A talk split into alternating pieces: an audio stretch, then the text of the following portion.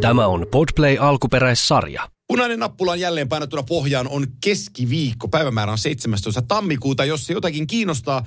Tämä kimanttia jakso tulee ulos siis huomenna torstaina, mutta toki me nauhoitamme tätä ennakkoon. Ja Suomessa on talvi, mutta meidän kuuntelijoille jälleen kerran sääpäivittelyt täytyy saada totta kai aihaiseksi. Ja, ja tuota, siellä Yhdysvaltain itärannikolla, niin sinne on iskenyt talvi. Vai mitä Kime? Hei, hei, huomenta pakkasesta. Täällä on kuule, hei, kello on täällä nyt 7.52 aamulla, niin kuin sanoit keskiviikko aamu. Pakkasta miinus 12.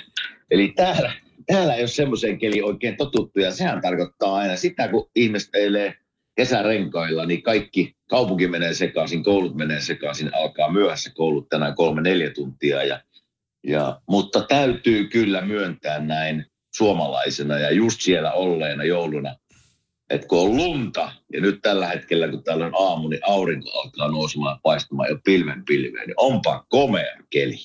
Yksi asia, mikä muhun aina ihmetyttää, kun puhutaan jenkeistä ja talvesta, ja Itärannikollahan lumi nyt ei ole mikään sellainen äh, ihan järkyttävä yllätys, vaan teillä siellä sitä lunta on aina silloin tällöin tupruttanut talvisella, mutta mielenkiintoinen seikka, kun tietää kuinka paljon teillä on siellä autoja, kun jengi matkustaa autolla ja sitten tulee talvi ja niillä on kaikilla kesärenkaat.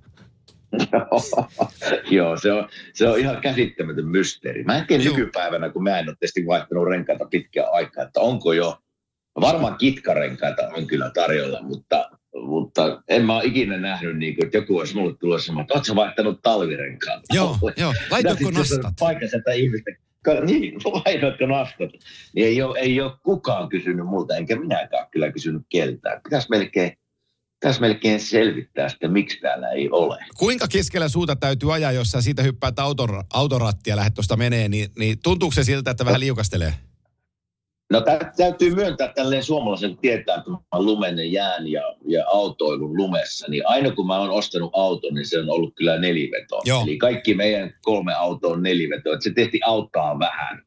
Eli, eli ei, ei lähde sutimaan niin helposti, mutta kyllä tässä niinku tytärkin lähtee ajamaan kouluun, niin mä eilenkin sanoin, kun oli yhtä kylmä melkein, että hei, että muistat, että auto ei pysähty yhtä nopeasti Joo. kuivalla, että ajelehan varovasti. Joo. Ja sanohan tuo tullessa kotiin, että vähän liukasta oli. Mä niin mä sanoin, että se on, kun ei ole tottunut, ei ole tottunut ajamaan, mutta kyllä tämä, kyllä tämä paikka menee sekaisin, kun lunta tulee tähän pakkasta. Hei, meillä jatkuu tänään vierasjaksot, mutta tota, otetaan, otetaan pieni katsaus taaksepäin tuohon viime viikkoisen Kimanttia jaksoon. Meillä oli Iiro Mäntylä vieraana Viimahokkeyn tota, kehitysvalmentaja. Joo. Ja, tota, puhuttiin aika laajasti jääkiekosta, juniorijääkiekosta, pedagogisen valmentamisen merkityksestä jääkiekossa. Ja mun täytyy sanoa, että ilokseni paljon ihmiset kuunteli meidän jaksoa ja todella paljon mä törmäsin tähän keskusteluun ja mulle tultiin puhumaan, että olipa hyvä jakso ja mm. saisiko tästä aiheesta lisää, niin lämmitti ihan mieltä, että, että, että tota viesti meni perille ja se mitä Iiro toi viestinään meille, niin, niin tota, oli kyllä ihan oivallinen ja täsmällinen viesti. Siis todella mielenkiintoista äh, oli kuunnella Iiroa ja mä tuossa nyt olen seurannut ja miettinyt valmentamista – mutta mä edelleen korostan, että mä en ole päivääkään valmentanut, en voi ihan hirveän syvälle mennä siinä keskustelussa, mutta mä seurasin täällä viime viikolla, ja tämä ei koske niin kuin lasten ja nuorten valmentamista, mutta ihan mielenkiintoinen pointti, jos ihmiset Su- Suomessa seuraa Amerikan suosinta urheilua, eli NFL, eli amerikkalaista jalkapalloa. Ja täällähän tietysti kun kausi alkaa nyt olla lopuilla ja runkosarja päättyy, niin paljon valmentajia erotetaan. Ja yksi valmentaja oli New England Patriotsin Bill Belichick. Ja jos jollekin sanoisi jotain, niin yksi, yksi, yksi varmasti historian parhaita valmentajia, jos ei paras. Kyllä. Ja yhdellä pelaajalla oli hyvä kommentti, kun ne kävi Pilin, Pilin tota, valmentajauraa läpi ja historiaa läpi, että et miettikääpä sitä, miten kauan Bill oli New England Patriotsin päävalmentaja. Paljonko siinä kävi apuvalmentajia vieressä oppimassa sitä tapaa, millä hän valmentaa. Mutta miettikää, kun moniko niistä, kun on lähtenyt kokeilemaan omia siipiä, on pärjännyt, niin ei kukaan, se sanoo se mies. Mä rupesin miettimään, että ei se, vaikka olet tuommoisen superäijän valmennuksessa ja opissa ja kattelemassa päivittäistä toimintaa, niin ei se aina kanna sitä hedelmää. Sitten kuitenkaan tavallaan, kun lähdet jonnekin muualle itse kokeilemaan siipiä. Ja sitä, se johtopäätös, mikä mulla on tästä, sen takia mä sanon tämän, että se valmentaminen on semmoinen, että se on, on löydettävä se oma tie ei välttämättä, sä voit oppia vetää tavallaan muilta, mutta jos sä et löydä sitä omaa tietä, omaa tyyliä, pelaajat reagoi siihen ja välttämättä ei reagoi hyvällä tavalla. Eli ei ole, ei ole, ei ole varmasti sitä oikeaa tietä valmentaa. Nyt puhutaan todellakin niin kuin ammattilaisurheilusta, ei lasten ja nuorten, mutta ammattilaisurheilusta. Mutta se oli aika mielenkiintoinen kuulla, että huippuvalmentajan alaisuudessa olevat apuvalmentajat, jotka ovat siinä vuosia, ei ole oikein ikinä pärjännyt it- itekseen. Mä, mä oon sanonut tuossa muutamalle friendille vuosien saatossa, kun puhuttu Bill Belichickistä, hänen, hänen mm. historiastaan ja, ja perinnöstä Jenkkifurikselle, niin mä, mä oon sanonut, että hän on, hän on niin kuin Jenkkifuriksen Sir Alex Ferguson – joka oli Manchester Unitedissa mm. todella pitkään ja voitti ihan kaiken ja ihan huippupelaajien kanssa. Ja itse kun sanoit ton pointin, niin ihan yhtä lailla, äh, koputan puuta, voi olla tietysti, että, että poikkeus vahvistaa säännön, mutta ei siitä niin kuin Sir Alexinkan äh, vanavedestä muita valmentajia, kun lähti muualle, joku Steve Bruce tulee mieleen ja muita vastaavia, niin ei välttämättä nyt ihan toppijätkiä ollut, mutta, mutta siis äh, Belitsikin valmennuspituus, menestys on niin kuin paljon ver, voisi verrata Sir Alex Fergusonin Manchester Unitedissa, joka, joka tota, hakee niin. vertaistansa futiksen puolella. Kyllä. Ja tota, en tiedä mistä tuli, mutta, mutta keisari Beckenbauerin poismenostakin rip kaikille niille, ketkä tota jalkapallosta välittää. Mä jotenkin pysähdyin siinä senkin uutisen osalla, Joo. että, että tota, legenda, legenda jalkapallokentiltä ei ole enää täällä. Mä olin urheilugaalassa viime viikolla, kerrottakoon se tähän lyhyesti, ja tota, oli, oli varsin varsin kiva tota kokemus nähdä tämä gaala ihan, ihan paikan päälläkin. Mä en harvemmin osallistu mihinkään tällaisiin, mutta nyt halusin mennä, kun en kertaakaan okay. siellä ole ollut. Ja oli kiva tapahtuma. Oli kiva tapahtuma ja, ja tota, pääsi vaihtaan, pääsi vaihtaan sanaa monenkin taustavaikuttajan kanssa ja urheilijan kanssa. Ja, ja, tota, ja kiva, kiva hetki. Ja, ja tota, sitten mä tein autolla sisään, autolla ulos mentaliteetti. Mä en katsonut ihan lopputunnin asioita. Mä lähdin, mä lähdin kotiin, no niin. kotiin nukkumaan, mutta tota, oli kiva tapahtuma. Tuota, mä en ole ikinä ollut siellä. Onko se, tuota, missä se on ja onko se avoin yleisölle? Onko se vaan kutsut, kutsuvieraille vai minkälainen tapahtuma se yleensä on? Öö, nyt oltiin Uuden kadun hallissa. Se on aikaisemmin ollut Hartwall Areenalla, mutta, mutta nykyinen Helsinki Areenahan on tiettyistä syistä kiinni, niin siellä ei pidetä yhtään mitään. En tiedä, onko, olisiko viimekin vuonna ollut se Nudenschönin kadulla. Kutsuvieraat oli, oli lattiavieraita ja kyllä siellä katsomossa väkeä oli ymmärtääkseni. Sinne sai lippuja okay. ostaa, että no niin. sinne pääsee. Ja taisi mennä paras urheilijapalkinto oikeaan osoitteeseen. Eikö se Lauri Markkanen voi? No nyt voi sanoa, että äänestin häntä ainakin. mutta tota, Noniin. tuskin se mun Noniin. äänestä jäi kiinni, mutta meni, mun mielestä meni ihan oikealle ihmiselle. Mun meni, meni tosi hienosti, että sykähdyttävin palkinto meni Vilma Murrolle, niin kuin oletin, Joo. uskoin sen menevänkin. Ja kyllä täytyy sanoa, että Vilman, Vilman seiväs, seiväsjutut, niin kesälläkin harvoin tulee enää tällä jäljellä pompattua sohvalta ylös ja todettu, että jumalauta toi voitti. Mutta, mutta Vilma Murron kohdalla voi myöntää, että näin kävi.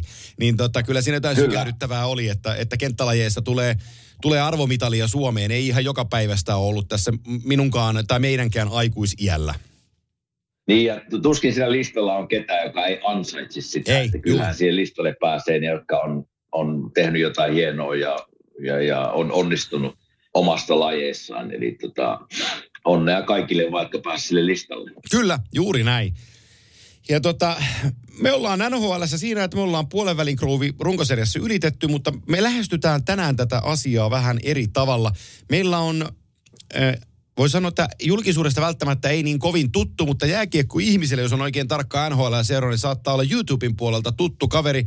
Meillä on ollut vieraanakin tässä meidän Kivanttia podcastissa Colorado Avalanchein äh, maalivahtivalmentaja Jussi Parkkila, joka varmasti ei nuku tämän tulevan jakson aikana, koska tota, äh, meidän vieraanamme hetken kuluttua tätä linjoille tulee hänen veljensä, joka on, on vastaavasti Juuso on sitten edistyneiden tilastojen aivan pro-jätkä Suomitasolla ja tekee tuolla YouTubessa omalla kanavallaan Advanced Stats-juttuja, niin pääsee niitäkin mainostamaan ja kertomaan omista jutuista. Mutta otetaan tuollainen edistyneiden tilastojen ABC tänään käyttöön ja Juuso tulee hetken kuluttua meille asioista purkamaan. Ennen kuin otetaan, otetaan parkkilla linjoille, niin muistatko Kime pelaajaurallas, että onko sun kohdalla puhuttu XG Goalsissa koskaan, että mikä sun maali odottama on numerolla 44?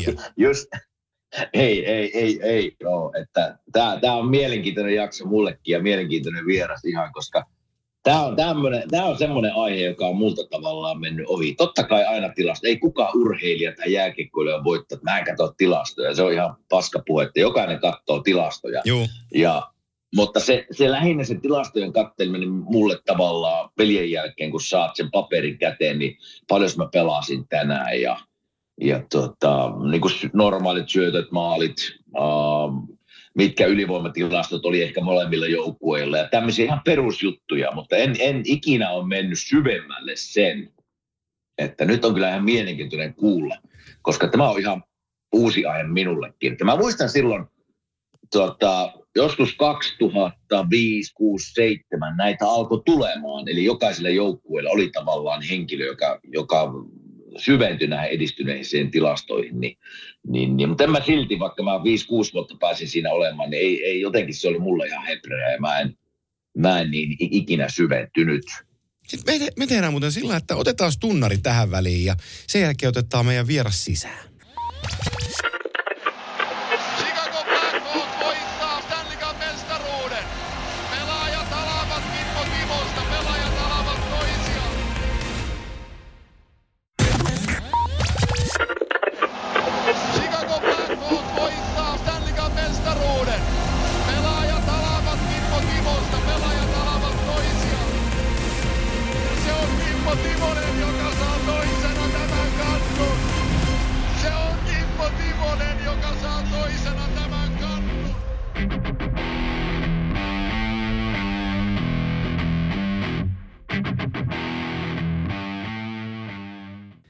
Näin on tunnus, kimanttia tunnus takanapäin ja meillä on myös eh, tämän päivän vieras linjalla, joten eh, otetaanpa eh, lyhyt esittely nyt tältä puolen. Colorado Avalanche oli Stanley Cup-finaaleissa 2019. Ja tota, mä tiesin, että tuolta Hervannan puolelta on, on pari veljestä, toinen niistä valmentaja, toisesta mä olin kuullut, mutta mä en ollut koskaan tavannut. Ja sitten sillä matkalla pikkuhiljaa mä rupesin miettimään, että hetki, noihan puhuu suomea ja toihan kuuluu tohon. Ja toi on varmaan tämä toinen Parkkila. Ja sitä kautta Juuso on tullut mulle tutuksi tuolta jäältä ja oikeastaan hänen YouTube-jaksostaan ja tunnuksestaan tuttu Stanley Cup is ours baby on jäänyt mun korviin väliin soimaan. Se on, koska mä olin siinä vieressä jäällä, kun se sanottiin. Meidän vieraanamme tänään on, äh, voidaanko sanoa, että edistyneiden tilastojen ammattilainen Juuso Parkkila. Tervetuloa. Kiitos paljon, kiitos paljon. No en mä tiedä, onko mä ihan ammattilainen. Varmasti on paljon tyttöjä ja poikia, jotka tietää paljon enemmän. Paljon. He, pakko heti sanoa joku Lassi Alanenkin. Elite Prospektin puolella tietää paljon, mutta mä tykkään omasta mielestäni näitä numeroita vähän niin kuin pureskella ja avata kuuntelijoille ja katsojille semmoisen ymmärrettämään muotoon, niin se on se tarkoitus siellä YouTuben takana. Hei Juuso, me ei, me ei olla ikinä törmätty keskenään. Kerros, avaappas mulle vähän kuka se oot tavallaan, että on, oliko sulla oma peliura takana, mistä nämä tilasto miten nämä numerot kiinnostaa, miten tämä on lähtenyt koko, koko homma?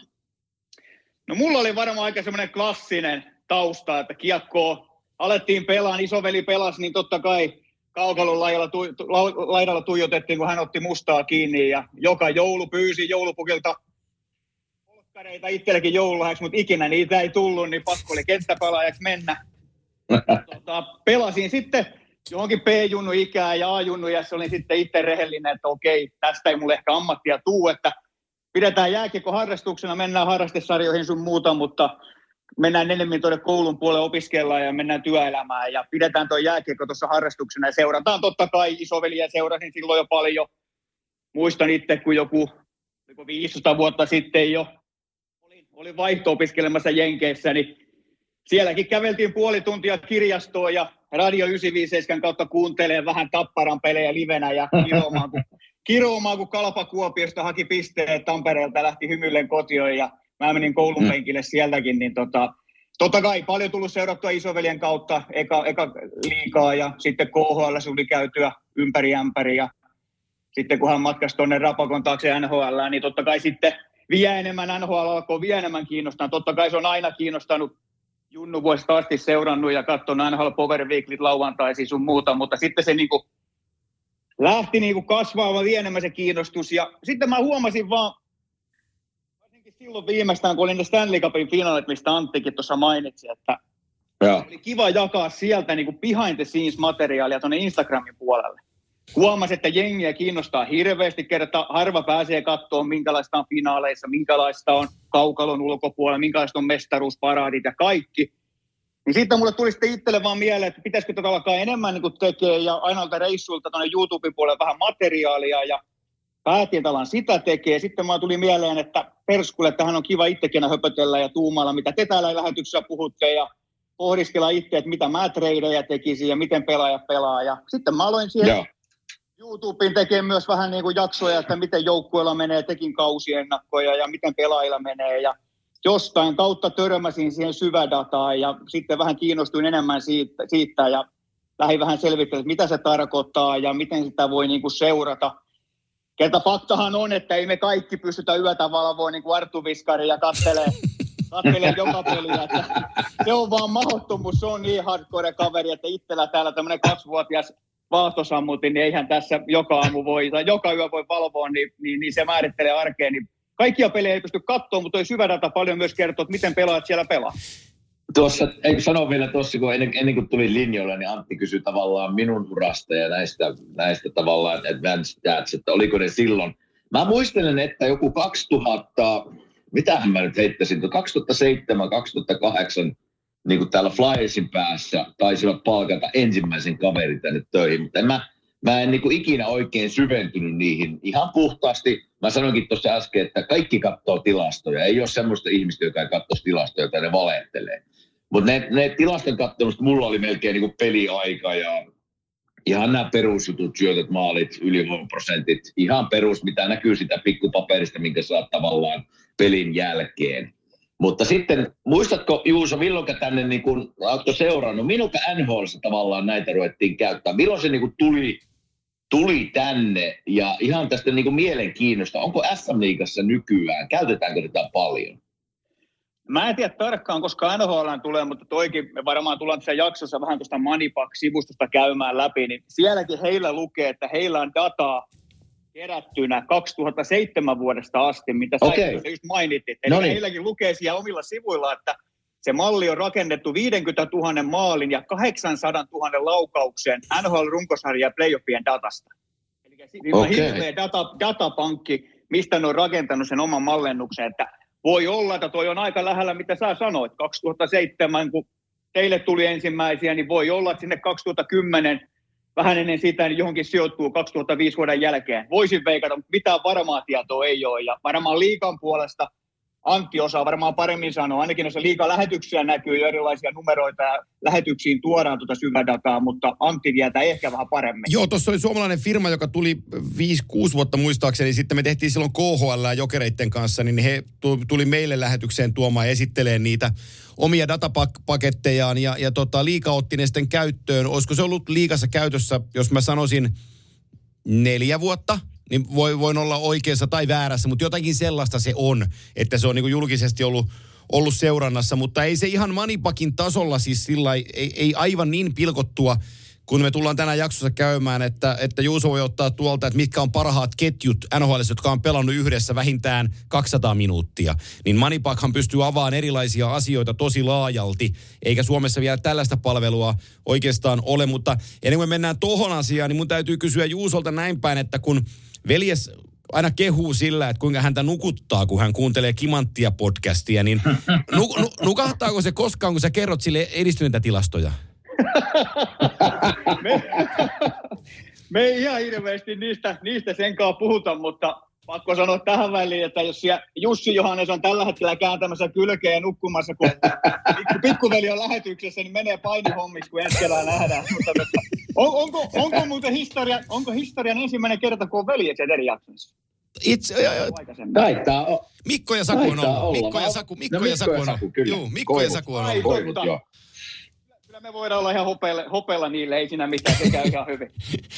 No, Mutta sano, sano tuosta vielä, sano vielä tuosta, sori, keskeytän tuosta, jäi tuosta Flyersin omista vielä kysymättä se, että, että kun se tuli silloin 2007, mä muistan, ja mä en ole ihan varma, että moniko valmentaja käyttää ja mitenkä paljon käyttää, mutta nyt kun me tiedetään, miten Flyers on pelannut tänä vuonna tosi niin kuin yllättävän hyvin, varmasti monen mielestä. Mutta kuu on se, että Tortorella ei edelleenkään oikein näitä seuraa. Eli ihan mielenkiintoinen pointti siinä mielessä, että onko tämä vähän, että jos olet vähän old school coach, niin näitä ei hirveästi niin kuin seurata. mutta jos olet vähän tämän nykypäivän valmentaja, niin oikein niin kuin mennään syvällekin näihin. Onko tämmöinen käsitys vai onko tämä väärä käsitys mulla? En mä tiedä, onko se väärässä. Totta, totta kai vaikea antaa sillä mielipiteitä, että mikä se Filin tilanne, mutta varmasti Fililläkin oma analyyttinen ryhmä on. Mä tuossa viime vuonna Chris McFarlandia haastattelin niin, niin, niin tuonne YouTuben puolelle, niin samalla hän sanoi, että heillä on analyyttinen tiimi. Sen mä tiedän Coloradosta, että joka pelin jälkeen tulee monta sivua Word-tiedostoja, missä on koko peli purettu palasiksi. Siellä on pelaajakohtaiset, ketjukohtaiset, kaikki. Siellä mennään wow. niin syvälle, että, että mä, mä, mä, mä en ole ikinä totta kai nähnyt niitä, mutta on, on kuullut vaan, että siellä on tosi paljon dataa. Ne, ne puretaan aina ja sen pohjalta vähän ar- arvioidaan, miten pelaajat on onnistuneet. Siellä on ihan kaikki sitten, että miten alueelta lähdetään ja millä prosentilla uh, tuodaan uh. alueelle ja kaikki, että siellä tulee joka pelistä. Siellä on oma analyyttinen tiimi, joka niitä niin kuin tekee siellä. Ja sama, sama pakko sanoa, että tuossa, oliko vuosi takaperi, Colorado järjesti isien reissun tota, pelaajien ja valmentajien niin kuin perheille, että meidän isäukko ei päässyt sinne, niin mä uhrauduin ja lähdin völjyyn, völjyyn sille reissulle, ja meillä oli Chicagossa se reissu silloin, se isien reissu. Ja. Niin me päästiin kattoon siellä, se oli hienosti järjestetty, me päästiin kattoon Colorado se pregame-palaveri. Päästiin sinne koppiin, missä jätkät oli, niin kattelen se pregame-palaveri, niin ihan samalla lailla siellä, totta kai klippejä edelleen näytetään, päävalmentaja Bernard näytti siellä, että miten vastustaja pelaa, mihin meidän pitää iskeä, mutta samalla lailla siellä alkaa tulee syvä data, että siellä oli numeroita paljon taululle laitettu, mitä jätkät voina katsoa silloin tällöin. Ja ihan vastaavalla lailla isoveli tekee jokaisen peliin, niin vastustajan maalivahdista klipit sinne pyörii ja mihinkä menee maaleja, mihin ei ja niin poispäin. Että ne on hirveästi lisääntynyt se syvä data. Kuka ja mikä joukkue käyttää minkäkin verran, niin totta kai se on sitten aina joukkuekohtainen asia. No niin, Manipak-asiat lähtee kohta liikkeelle. Mulla on vielä yksi kysymys, Juuso. Uh, Juuso, uh, se on J. Parkkila Official, taitaa olla Instagram-täki.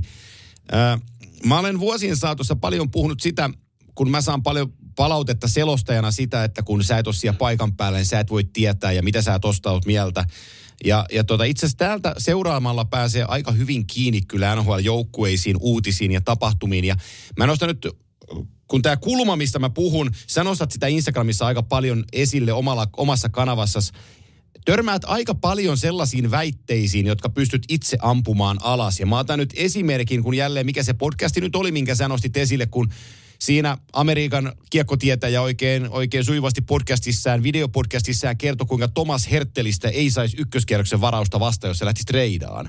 Niin näitä niin kuin pohjoisamerikkalaisia tällaisia trade-huhujuttuja ja kuuntelee erilaisia, nyt mä en puhu Spitin Chicletsista, vaan paljon pienemmistä jutuista, niin tota, aika paljon siellä tulee pölijiä juttuja. No, no, no pakko, no, vähän, heitit oikein tällainen valokeilaan tähän, että mikä se on kommentti. Totta kai, siis kaikilla on erilaisia mielipiteitä. Ihan sama, jos me katsoo Edmonton Oilersin omaa YouTube-kanavaa, niin heidän mielestään nyt fiksuinta olisi, että Trisaitille tehdään kolme vuoden jatkopahvi ja sitten kolme, kaksi, kolme, kolme vuotiaana pitkä kahdeksan vuoden sopimus.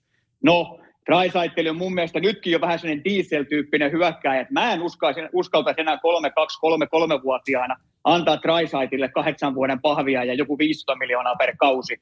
Ja ihan sama mm. tämä San Joseen Hertel, San Jose on rebuildingissä, ainoa, mistä ne voi saada jotain takaisin itselleen, Thomas Hertel. Kahdeksan, seitsemän, seitsemän vuotta jäljellä, 8,1 miljoonaa. Olisi loistava pelaaja mihin vaan joukkueeseen, varsinkin playoff-joukkueeseen, niin kyllähän siitä nyt pitää maksaa ykköskierroksen varausta ja paljon paljon lisää kylkeä, että en mäkään ymmärrä, että miten Thomas Hertel Sanjosesta lähtisi kakkoskierroksen varauksella. Viime vuonna taisi Trade kakkoskierroksen varauksella Colorado saada tuon Ellerin, joka on nyt se Pittsburghissa. Joo. Niin puhutaan kumminkin pikkusen eri tason pelaajista, että Joo, Mutta ja, en tiedä, juu, juu. näkemyksensä. Ja kun Brandon Hagel meni, meni tota Chicagosta Tampaan, niin Chicago sai kolme ykköskierroksen varausta. Brandon Hagelista. Mm. Eikö ollut? Muistanko, muistanko oikein vai väärin? Su, su, suurin piirtein. Joo. Vai oliko se Tanner Chenotti vai kes, kummasta se oli? Mä en no. muista, mitä Heikelistä tuli. Mun mielestä oli Heikelistä ykköskierroksen runde varauksia kolme kappaletta, että et, et ne, oli, ne oli niitä niinku ihan, ihan hulluimpia juttuja. Mutta ei, ei nyt lyödä tässä niinku naulaa sen enempää, enempää kenenkään päähän tämän asian, tämän asian osalta.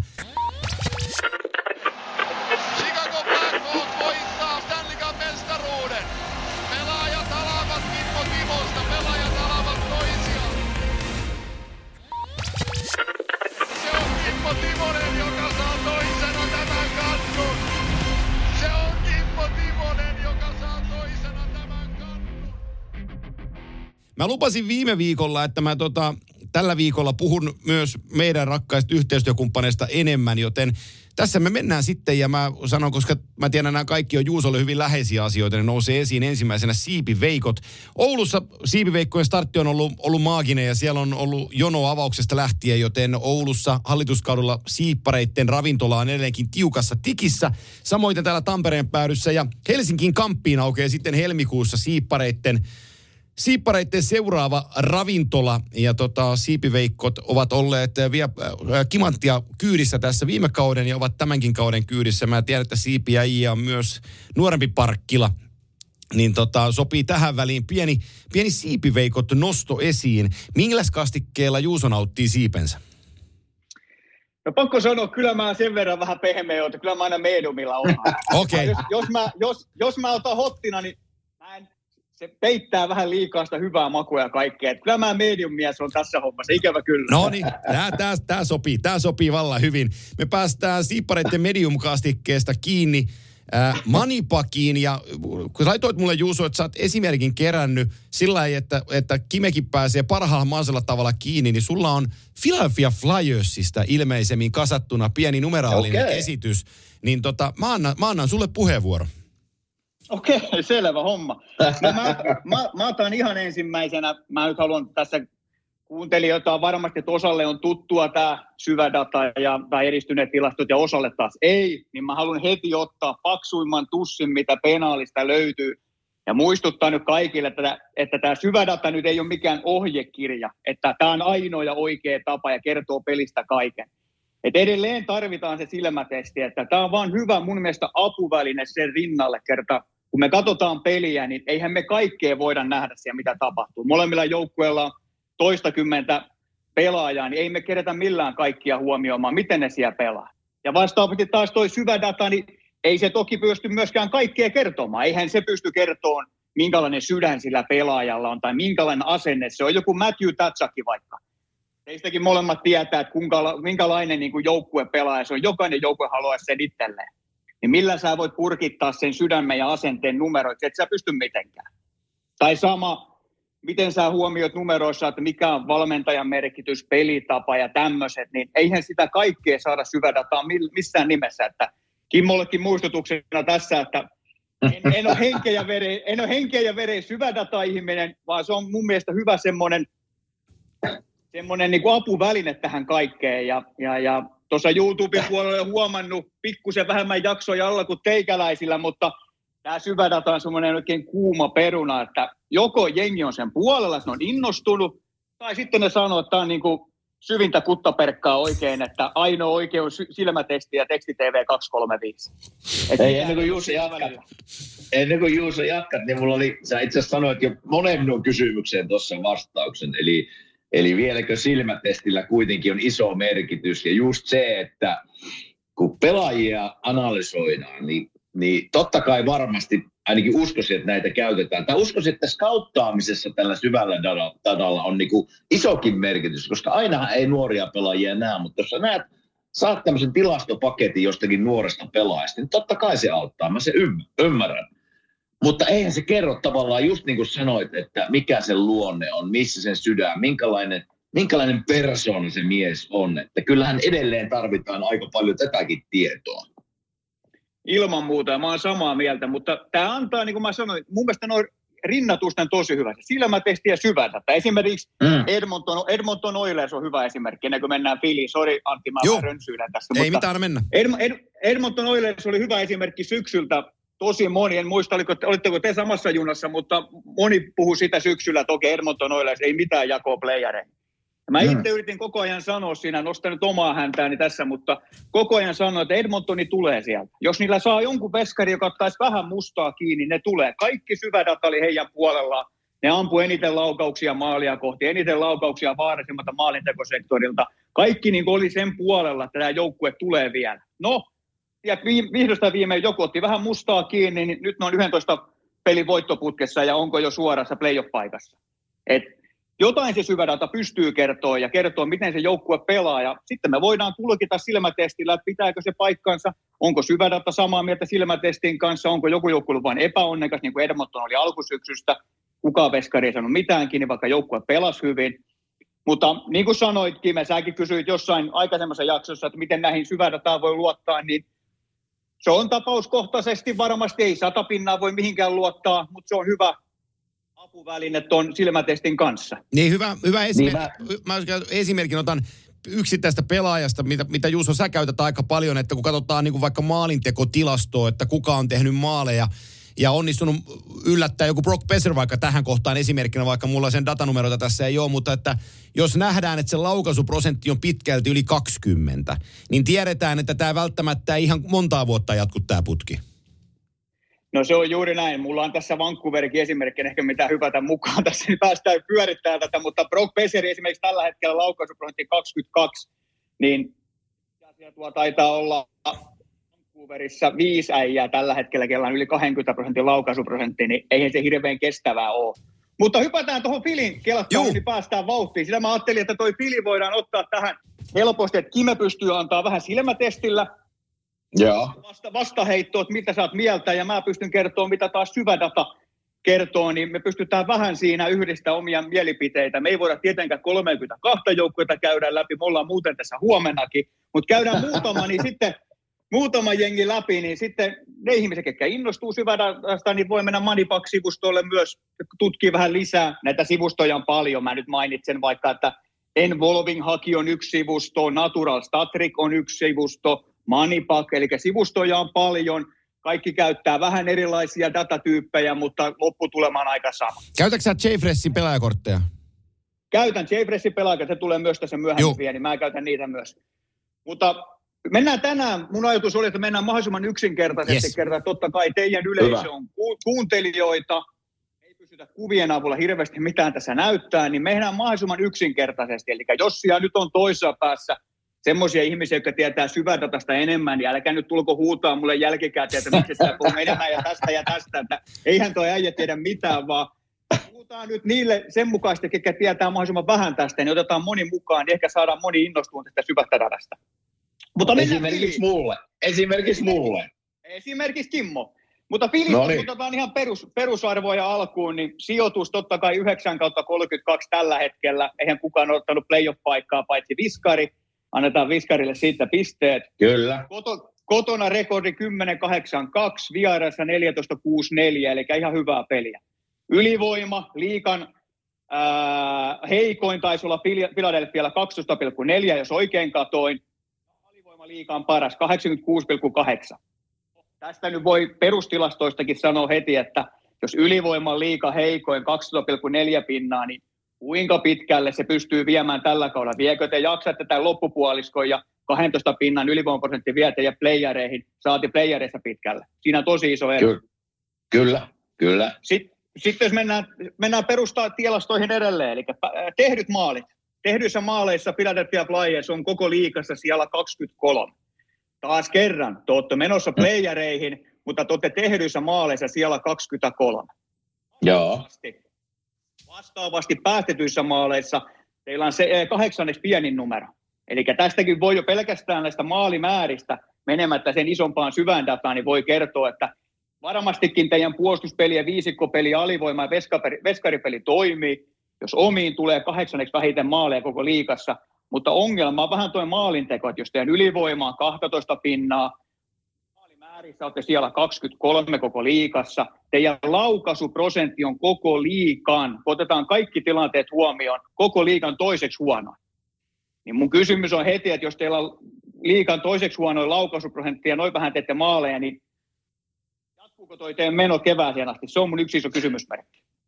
No joo, tässä, tässä jos mennään niin kuin silmätestin perusteella näihin nojaten, niin, niin, niin kyllä niin kuin ihan faktahan nämä on. Siis nä, näistä ei pääse mihinkään, mutta se, että mikä ero silmätestin, silmätestin perusteella viime vuoteen ja tämän vuoden menestyksen on se, että maalivahit on isossa roolissa. Molemmat maalivahit on, en, en tiedä tilastoja, varmaan aika kädessä, voisin kuvitella.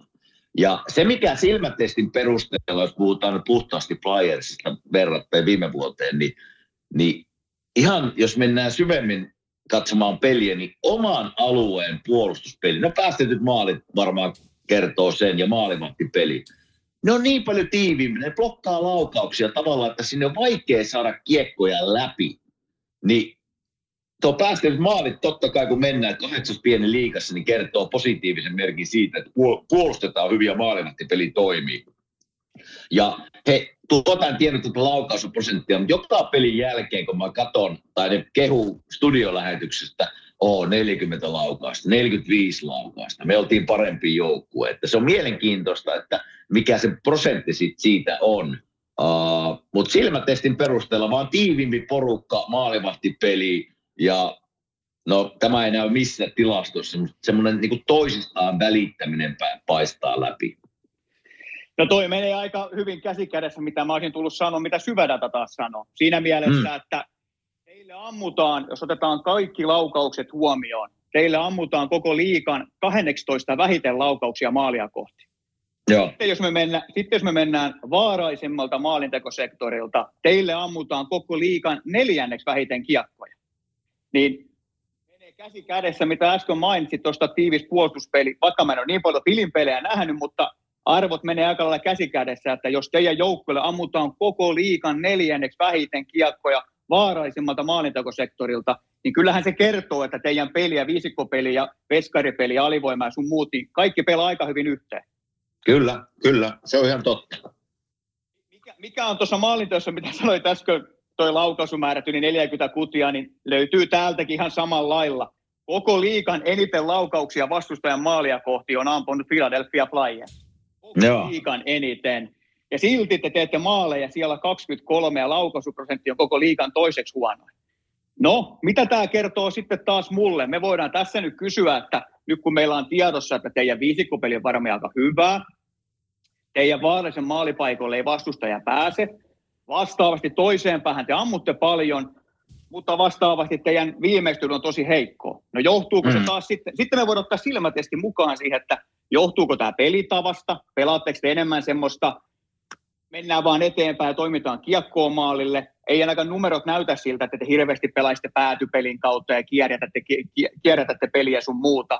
Et nämä numerot ei tietenkään mulla kerro teidän pelitavasta mitään, mutta numerot näyttää siltä, että te ammutte paljon, mutta teidän laatu on tosi heikkoa, ettekä te pääse vaarallisen maalipaikoille. Vaaralliset maalipaikat vastustajan päähän, te olette siellä 27 koko liigassa. Oho, mä, taas ky- oho. Mä, ta- mä taas kysyn tässä, että nyt te olette playoff-junassa joo.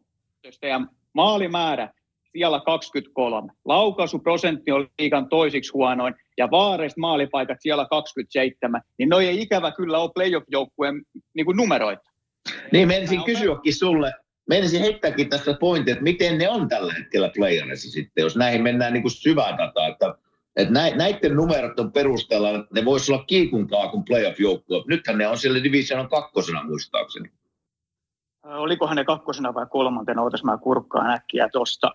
No, no, no joo, itse joo, kakkosena, joo. Pittsburghiin on jo kuusi pistettä matkaa. Niin kuin mä sanoin aikaisemmin, data pystyy kaikkea kertomaan. Me tarvitaan sen kylkeen. Me ei pystytä näihin numeroihin purkittamaan sitä, mikä on Tortorellan merkitys. Miten se on saanut viisikkopelin sitoutuun yhteen. Siellä ei ole semmoisia tähtiä diivailemassa, vaan siellä on yhtenäinen joukkue.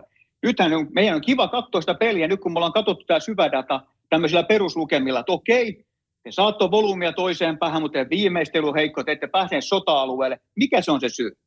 Mä en pysty kaikkea sanoa syvästä datasta. Nyt mä tarvitsen silmätesti, että hei, miksi toi pili ei pääse tuonne vaarallisen maalintekosektoriin? Miksi ne on siellä 27 koko liikassa? Kyllä. Tätä mä, tätä mä tarkoitan, että ei ole, ei ole pelkästään mulle silmätehti, pelkästään syvädata, vaan ne toimii yhdessä. Nyt on mun on paljon kivempi katsoa peliä, kun mä oon nähnyt näitä numeroita ja mun on eri katsoa piliä, että miten ne pelaa. Ja väännetään vielä Rautalangossa siihen sellainen, sellainen asia, että nyt näiden Filin numeroiden kautta, mitä Juuso tuossa luettelee, niin me voidaan yhdessä todeta, että Filin avain kaikkeen on tiivis puolustuspeli ja, ja high paikkojen puolustaminen plus hyvä maalivahtityöskentely. Jos tämä kaikki sakkaa, niin me voidaan kai vetää yhteenjohtopäätökset siitä, että näillä muilla numeroilla joukkue tulee aika rymisten alas, al- jos tämä hyvä puoli ei tai toimi. Ali, ali, tai alivoima alkaa Joo. sakkaa. Nyt se on ykkönen, että, että niin. ne on aika tärkeitä, tärkeitä osa-alueita. Se on, se on juuri näin, että tietyllä tapaa te menette aika ohuella langalla, että teidän ylivoima on koko liika huono, mutta alivoima on paras. Totta kai ainahan mm. sanotaan, että vaikeita on laittaa puolustuspeli kuntoon. Nyt se on laitettu, mutta kuinka kauan te pystytte menemään liika huonommalla ylivoimapelillä ja ette pääse maalintekosektoreille, niin mm. se on jännä nähdä. Joo. Totta kai toi pussi voi, voi kestää kevääseen asti, en mä sitä kiellä. Niin ja tämä silmätesti, mä just juttelin eilen, mä pelasin tennistä Scott Hartnellin kanssa tuossa ja me juteltiin Filistä aika paljon. Ja mä sanoin tämän saman kommentin hänelle eilen, että, että kun vertaa viime vuoteen ja, t- ja tämä kausi totta kai, niin mikä ero on niin kuin minun silmään silmätestillä on just puolustuspeli. Eli ja maalivahtipeli totta kai. Että se ei viime vuonna ollut ihan näin hyvällä tasolla. Ja se, missä Vilillä viime vuonna oli ongelmia, oli oman alueen puolustuspeli. Ja nyt ne on pirun tiivis. Ja vielä harjoituspeleissä jotenkin tuntuu, että se on vielä paketti ihan sekaisin. Niin mä en tiedä, mistä ne yhtäkkiä niin kuin löyti tavallaan noin tiiviin paketin ja laukausten blokkaaminen. Ja, ja lähteekö se siitä, että maalivahtipeli on vaan niin hyvä, että sitten joukkue oppii puolustaa siinä edessä? Mä en, mä en tiedä tuohon vastausta. Kyllä, kyllä. Ja mutta pakit, mitä mä katsoin nopeasti teidän filin pakkiparejakin, niin Siilel Volker pelaa 53 pinnasta peliä, me voidaan kohta palata näihin, mitä nämä vähän niin kuin enemmän tarkoittaa. Chamula Ristolainen pelaa yli 50 pinnasta kiekkoa ja Jork Sanheim aika lailla 50 pinnasta kiekkoa. Tarkoitan sitä, että heidän maali odottama vastustajan päähän on korkeampi kuin omiin, eli pelataan pitkässä juoksua voitollista kiekkoa. Et, et kyllä se niin kuin puolustuspää näyttää ja veskaripeli ainakin alivoima toimivan, mutta riittääkö toi hyökkäyspää, niin se on jännä katsoa.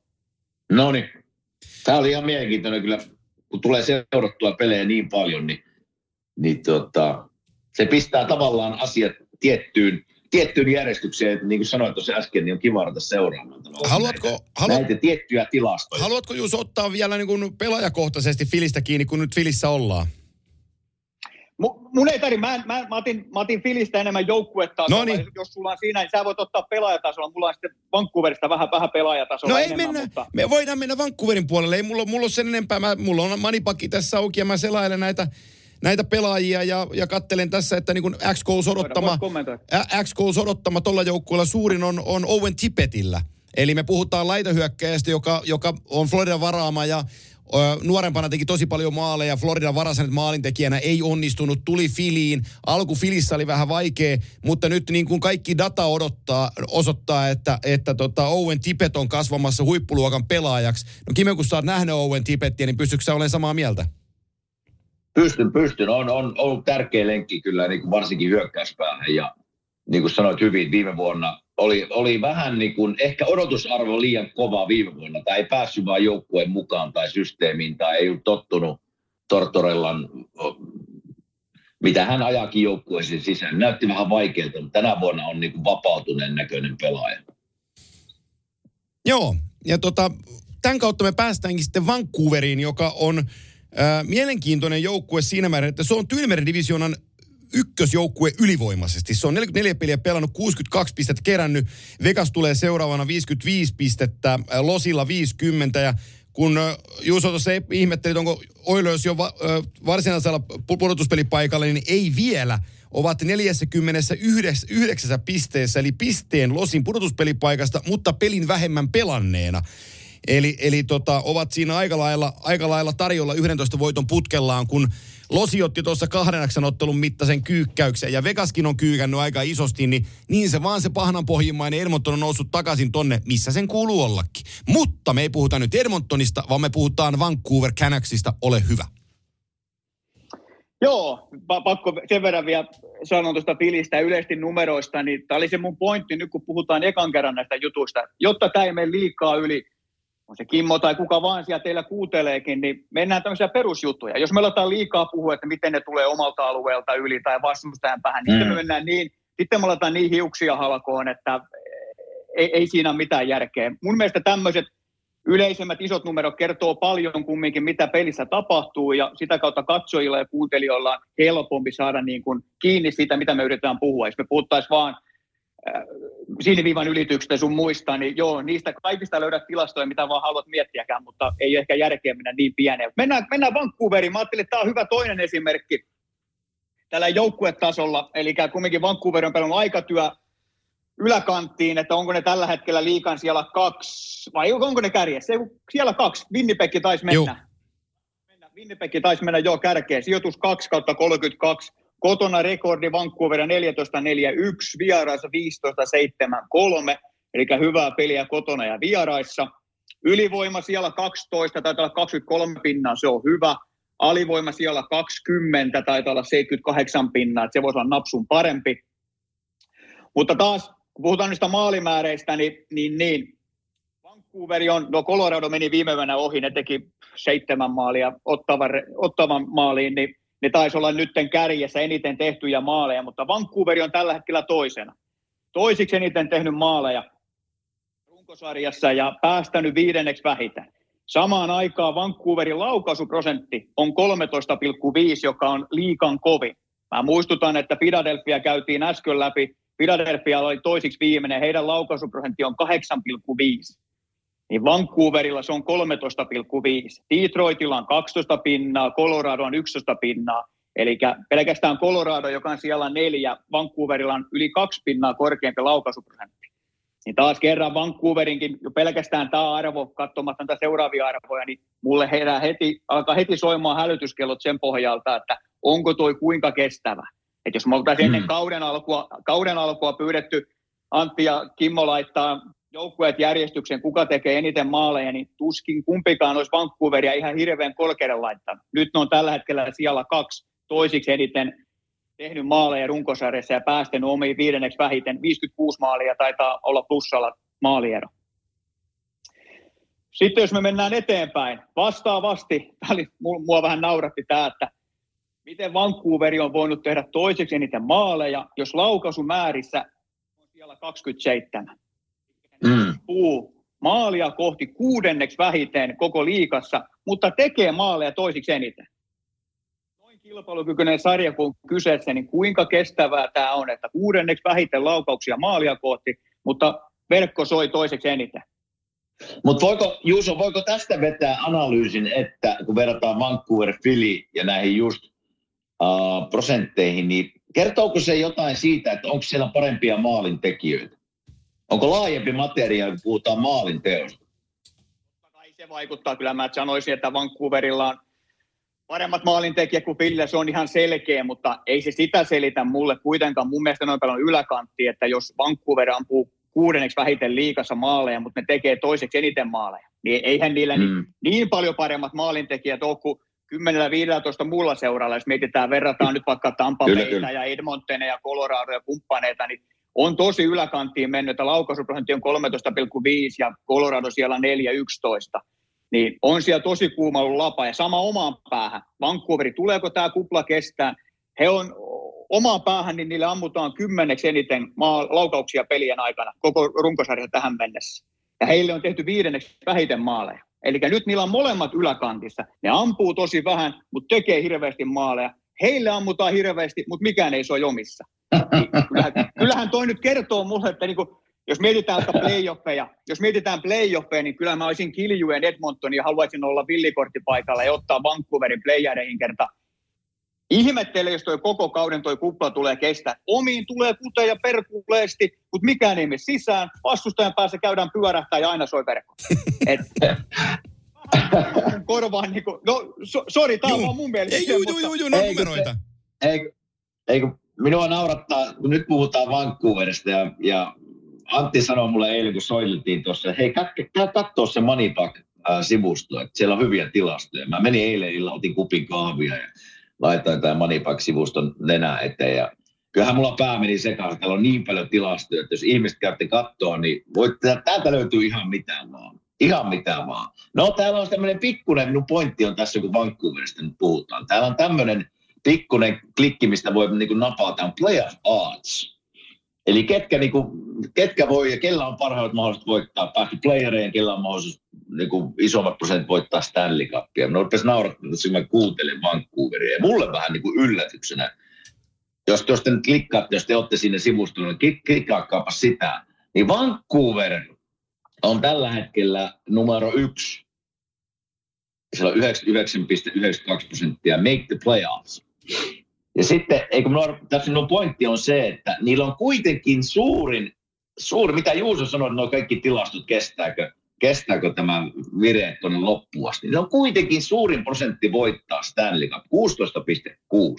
Ja eilen, ennen eilistä kierrosta ne oli yli 10 prosentin keulalla ennen seuraavaa. Ja mä rupesin miettimään, että onko Vancouver ihan oikeasti noin suuri mestariehdokas? Niin tämä on mun pointti tässä, että miten nämä niin kuin, näköjään muuttuu siis joka illan, joka pelikierroksen jälkeen. Mutta nytkin tälläkin hetkellä ne on 5,5 prosentin keulalla voittamassa Stanley Cup. Tämä on mulle yllätys se, se tukeutuu pelkästään, tämä on se mun pointti, tämä on hyvä esimerkki Kimmo sulta, että tämä, nämä on vain numeroita. Nythän tässä joku mm. alko, algoritmi tulkitsee numeroita ja ne ollaan kaikki noin hyvin menee, niin nyt ne on ennakkosuosikkeja voittaa Stanley Cupin, mutta mä en osta kyllä heidän osakkeitaan tänä päivänä, mitä tässä nauhoitetaan, niin en osta ollenkaan heidän osakkeita, että se, on just, joo, se oli just mun pointti tässä, että en mä, en mä usko Vancouverin voittoa, mutta tämä, tämä, tämä, tämä, tämä palvelu uskoo ja isosti. No kun miettii, että per 60 minuuttia jos lasketaan, niin Vancouverin maali odottama on, että ne tekee 3,2 maalia per peli, on runkosarjan sijaan 14. Mutta ne on tehnyt 3,78 maalia per 60 minuuttia liikan kärki. Eli heidän tilanteiden pohjalta heidän maali odottama, että ne tekisi 14 eniten maaleja tällä hetkellä runkosarjassa, mutta ne on tehnyt eniten. Vastaavasti toistepäin omiin pitäisi päästä 18 vähiten kolme maalia per peli, mutta heille menee kolmanneksi vähiten 2,5 maalia per peli. Eli toi maalinteko on ylihyvää tilanteisiin nähden, ja taas veskari, puolustuspeli, kaikki toimii kuin mikä vaan, niin tota, pe- tavallaan pelaa liian hyvin tuo omassa päässä ja maalivahtipeli pelastaa. No siitä näkyy mm. katse Demkona arvokin, niin mä en oska, osta ainakaan tuota Vancouverin hypeä, että jos me puhutaan pelaaja, mitä Antti tuossa äsken kysyi Pilistä, niin tällä hetkellä esimerkiksi Peser. Itse tässä käydään. Kimmohan kysyi tuossa jossain jaksossa, että mikä tämä maali odottama on. Niin ennen kuin mennään mm. maali odottamaan, niin käydäänkö tuota maali odottamaan Joo. nopeasti läpi, niin mennään sitten noihin pelaajiin. Totta kai pistepörssiä kaikkien lisäksi on, on esimerkiksi tämä expected goals, eli maali odottama, päivittyy pelien mukaan sen pohjalta, millaisia maalipaikkoja pelaajilla on, millaisia laukauksia ne laukoo, mikä hänen maalintekokyky yleisesti on ja niin poispäin. Sellaiset Tule, tekijät se, esimerkiksi... Juuso, Juuso, Juuso, ennen kuin jatkan, tuleeko tämä maali odottama, tuleeko se, mistä se, tuleeko se niin edellisiltä kaudelta, vai mistä se tulee tämä niin kuin maali odottama per pelaaja?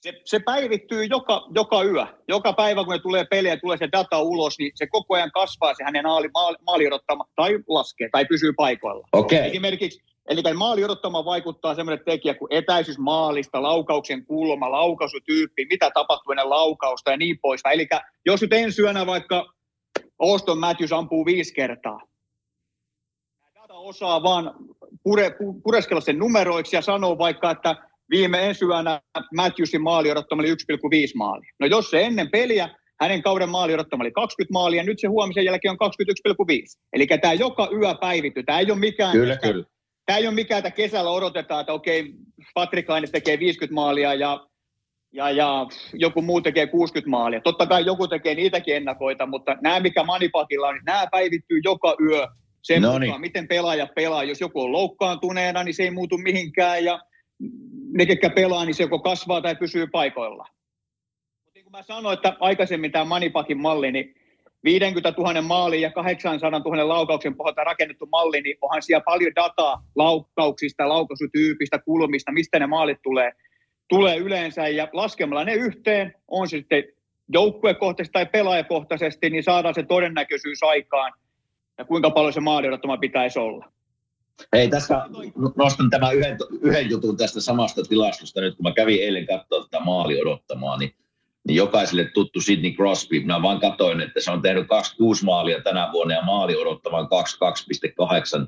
Niin siitäkin voisi päätellä, eikö niin, että hänellä on niin kuin, hän pelaa hyvää kautta, kun puhutaan maaleista. Eli se on paljon isompi, mitä varmaan se odottama on. Mutta se, minkä mä haluan näistä, niin kun, mennään syvään dataan oikeasti, mulle tämä on mielenkiintoinen sitä, kun puhutaan Sidney Crosbysta, että missä hän aloittaa tavallaan, kun tulee pelikatko, niin milloin hän hyppää jäälle ja mistä osa-aluetta kenttää hän yleisesti aloittaa. Niin hyökkäysalueella totta kai 23.3, kun ajatellaan, että se on hyökkäävä ja on taitava ja niin poispäin, tekee rakentaa peliä.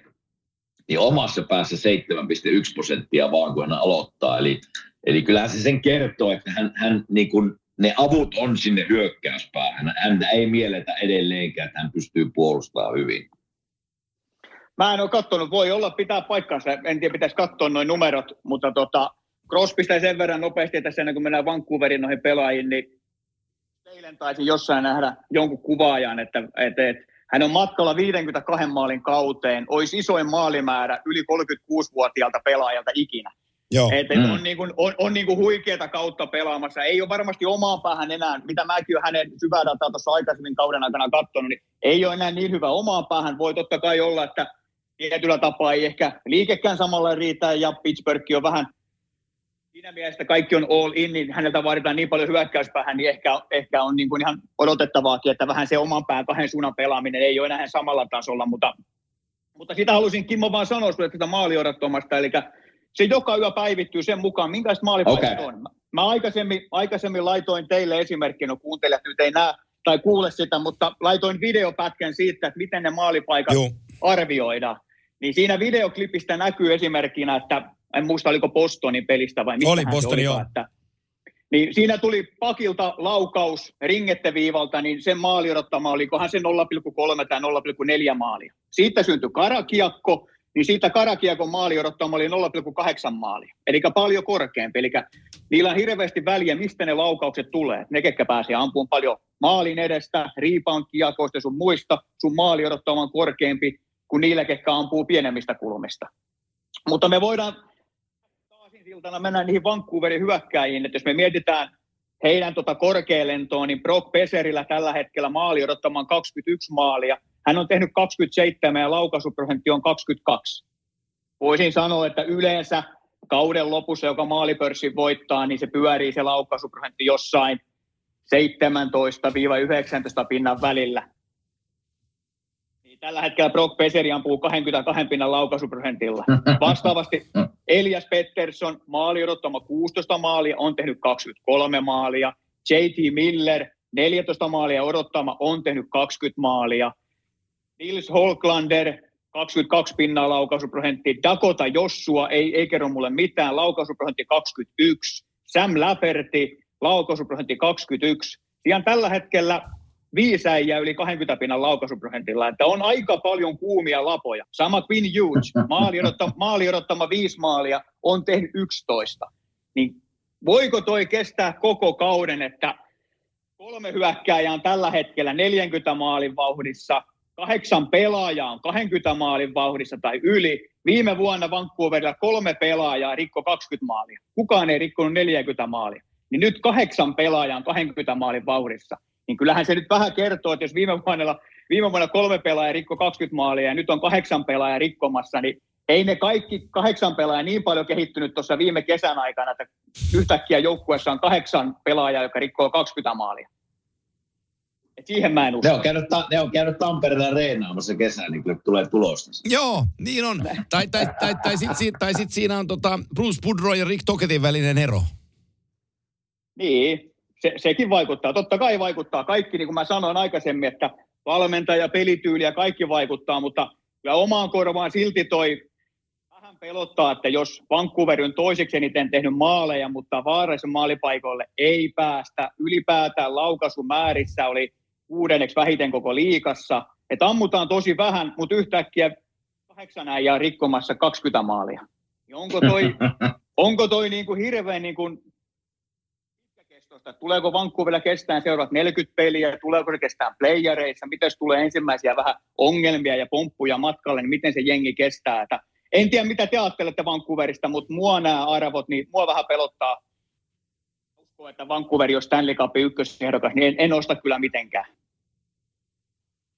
No en, en osta minä sitä, sen takia mä nostin toin, ton, tota, että ne on noin suurilla edolla mestariehdokas. Se, että se, että ne on pelannut paremmin kuin viime vuonna, niin se oli varmaan niin kuin ehkä, ainakin minun mielessä, että se toteutuu, mutta toteutuuko se näin, näin kovalla kädellä, niin en uskonut. En voi myöntää ihan rehellisesti, että en uskonut. Tota, mennään, mennään Vancouverista. Mä heitän Juuso, sulle sun tietokone kuitenkin auki. Mä heitän sulle täkyn, että otappa vähän numeroita, jos siitä näet nopeasti, niin tota Toronton Big Four, Matthews, Marner, Tavares, ö, tästä meillä on sovittu etukäteen, mutta jos sä saat Monipakilta jotain sivuja, jotain numeroita kaivettua nopealla perspektiivillä näistä neljästä isosta, niin ihan mielenkiintoista kuuntelisin näistä Toronton Big Fourista, nyt kun Nylanderille tehtiin tämä pitkä, pitkä kallis sopimus. Mutta tota, että sä saat aikaa kaivaa Torontoa sieltä esille, niin mä otan tähän kohtaan meidän yhteistyökumppaneista Beelyn esille. Aivan kuten Juusokin, se ajaa tuota manipakkia vapaammin, niin sä voit ajaa autoa vapaammin Beelyllä, kun sä otat Beely-palvelun käyttöön. Ja Beelyhän on niin, että se on moderni, fiksu ja huoleton vaihtoehto auton omistamiselle. Sä et omista autoa, mutta sä käytät sitä autoa ja sä maksat tasan tarkkaan siitä palvelusta, että sä saat sitä autoa käyttää. Heillä on autovalikoima on aivan poskettoman iso. Täältä löytyy valikko, mistä löytyy millaisen tarpeeseen tarvitset autoa heidän etusivulta ja sieltä pääsee valitsemaan ja näkee sitten minkä hintaisia nämä asiat on. Sä pystyt myös muuttaa vanhan autosi rahaksi heidän kauttaan. Täältä bely.fi-sivustolta löytyy tähän asiaan kaikki tarvittava tieto. Ja Belyn hintaan sisältyy aina siis huollot, korjaukset ja katsastukset. Ja sitten lisäpalveluita on totta kai saatavana Belyn autoihin. Ja Bely.fi on tuo sivusto ja he ovat kimanttia matkassa tämän kauden kokonaisuudessaan, joten ole sinäkin Belyn matkassa. Jos autoja mietit, niin näpyttele koneelle tänään illalla Bely.fi ja tsekkaa, mitä vaihtoehtoja heillä on just sun autotarpeisiin.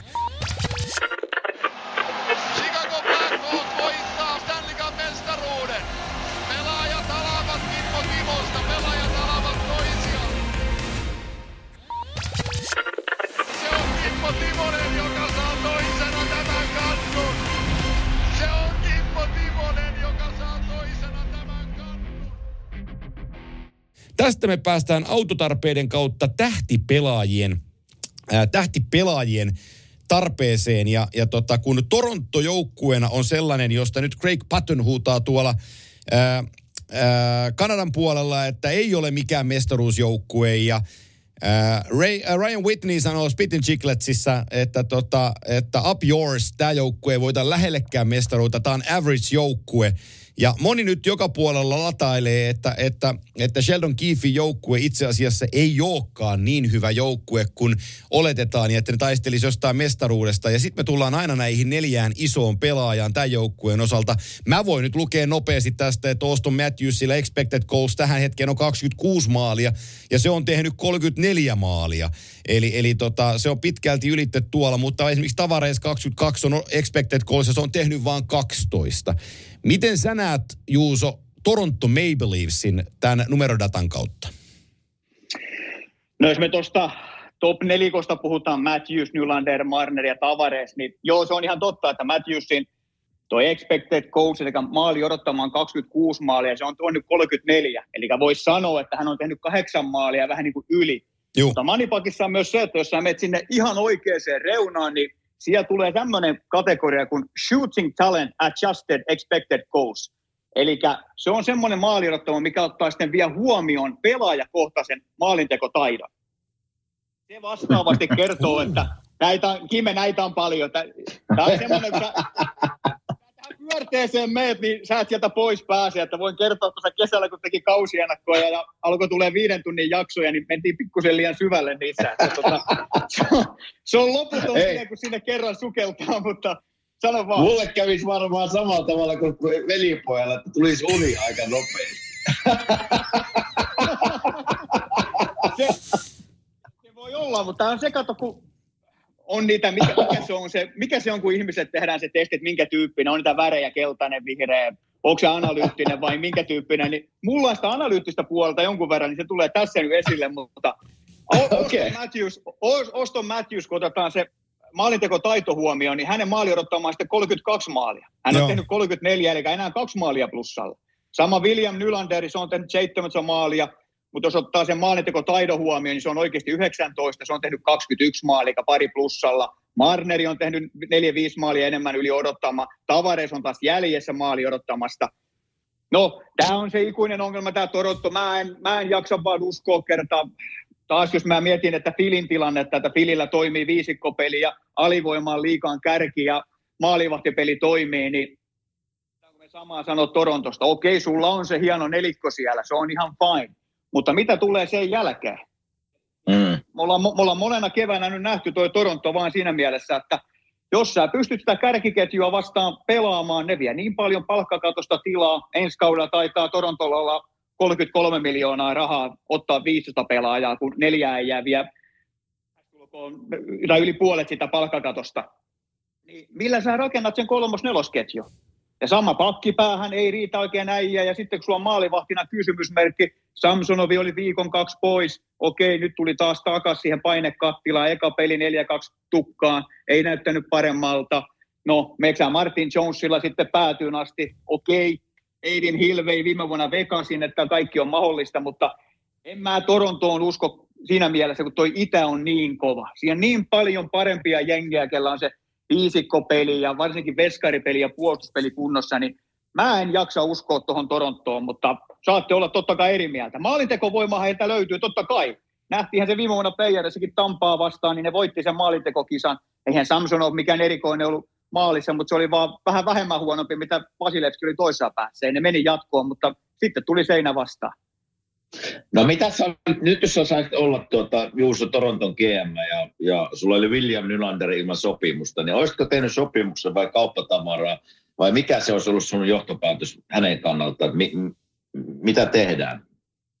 No William Nylanderia mä tiesin, että ne ei tule enää sitä, tai arvelin mä tiennyt, mä ei ole toi Trevlingi tuossa pikanäppäimissä ja soitin Toronto, että mitä tästä tekemässä. Niin, niin hyvin mä en tiennyt, mutta kyllähän se oli tiedossa, että ne tulee pitää. Ne on aina hokenut, että ne pitää omat pojat. Jos ne olisi kaupan Nylanderi, se olisi pitänyt tehdä kesällä. Kerta mitä lähemmäksi sä meet trade niin sen arvo vaan tippuu. Kerta jengi tietää, että olette pakotettuja myymään, niin arvo koko ajan tippuu. Mä olisin, mm. mä olisin varmaan, että viime kesänä mä olisin Nylanderin jo kaupannut pois.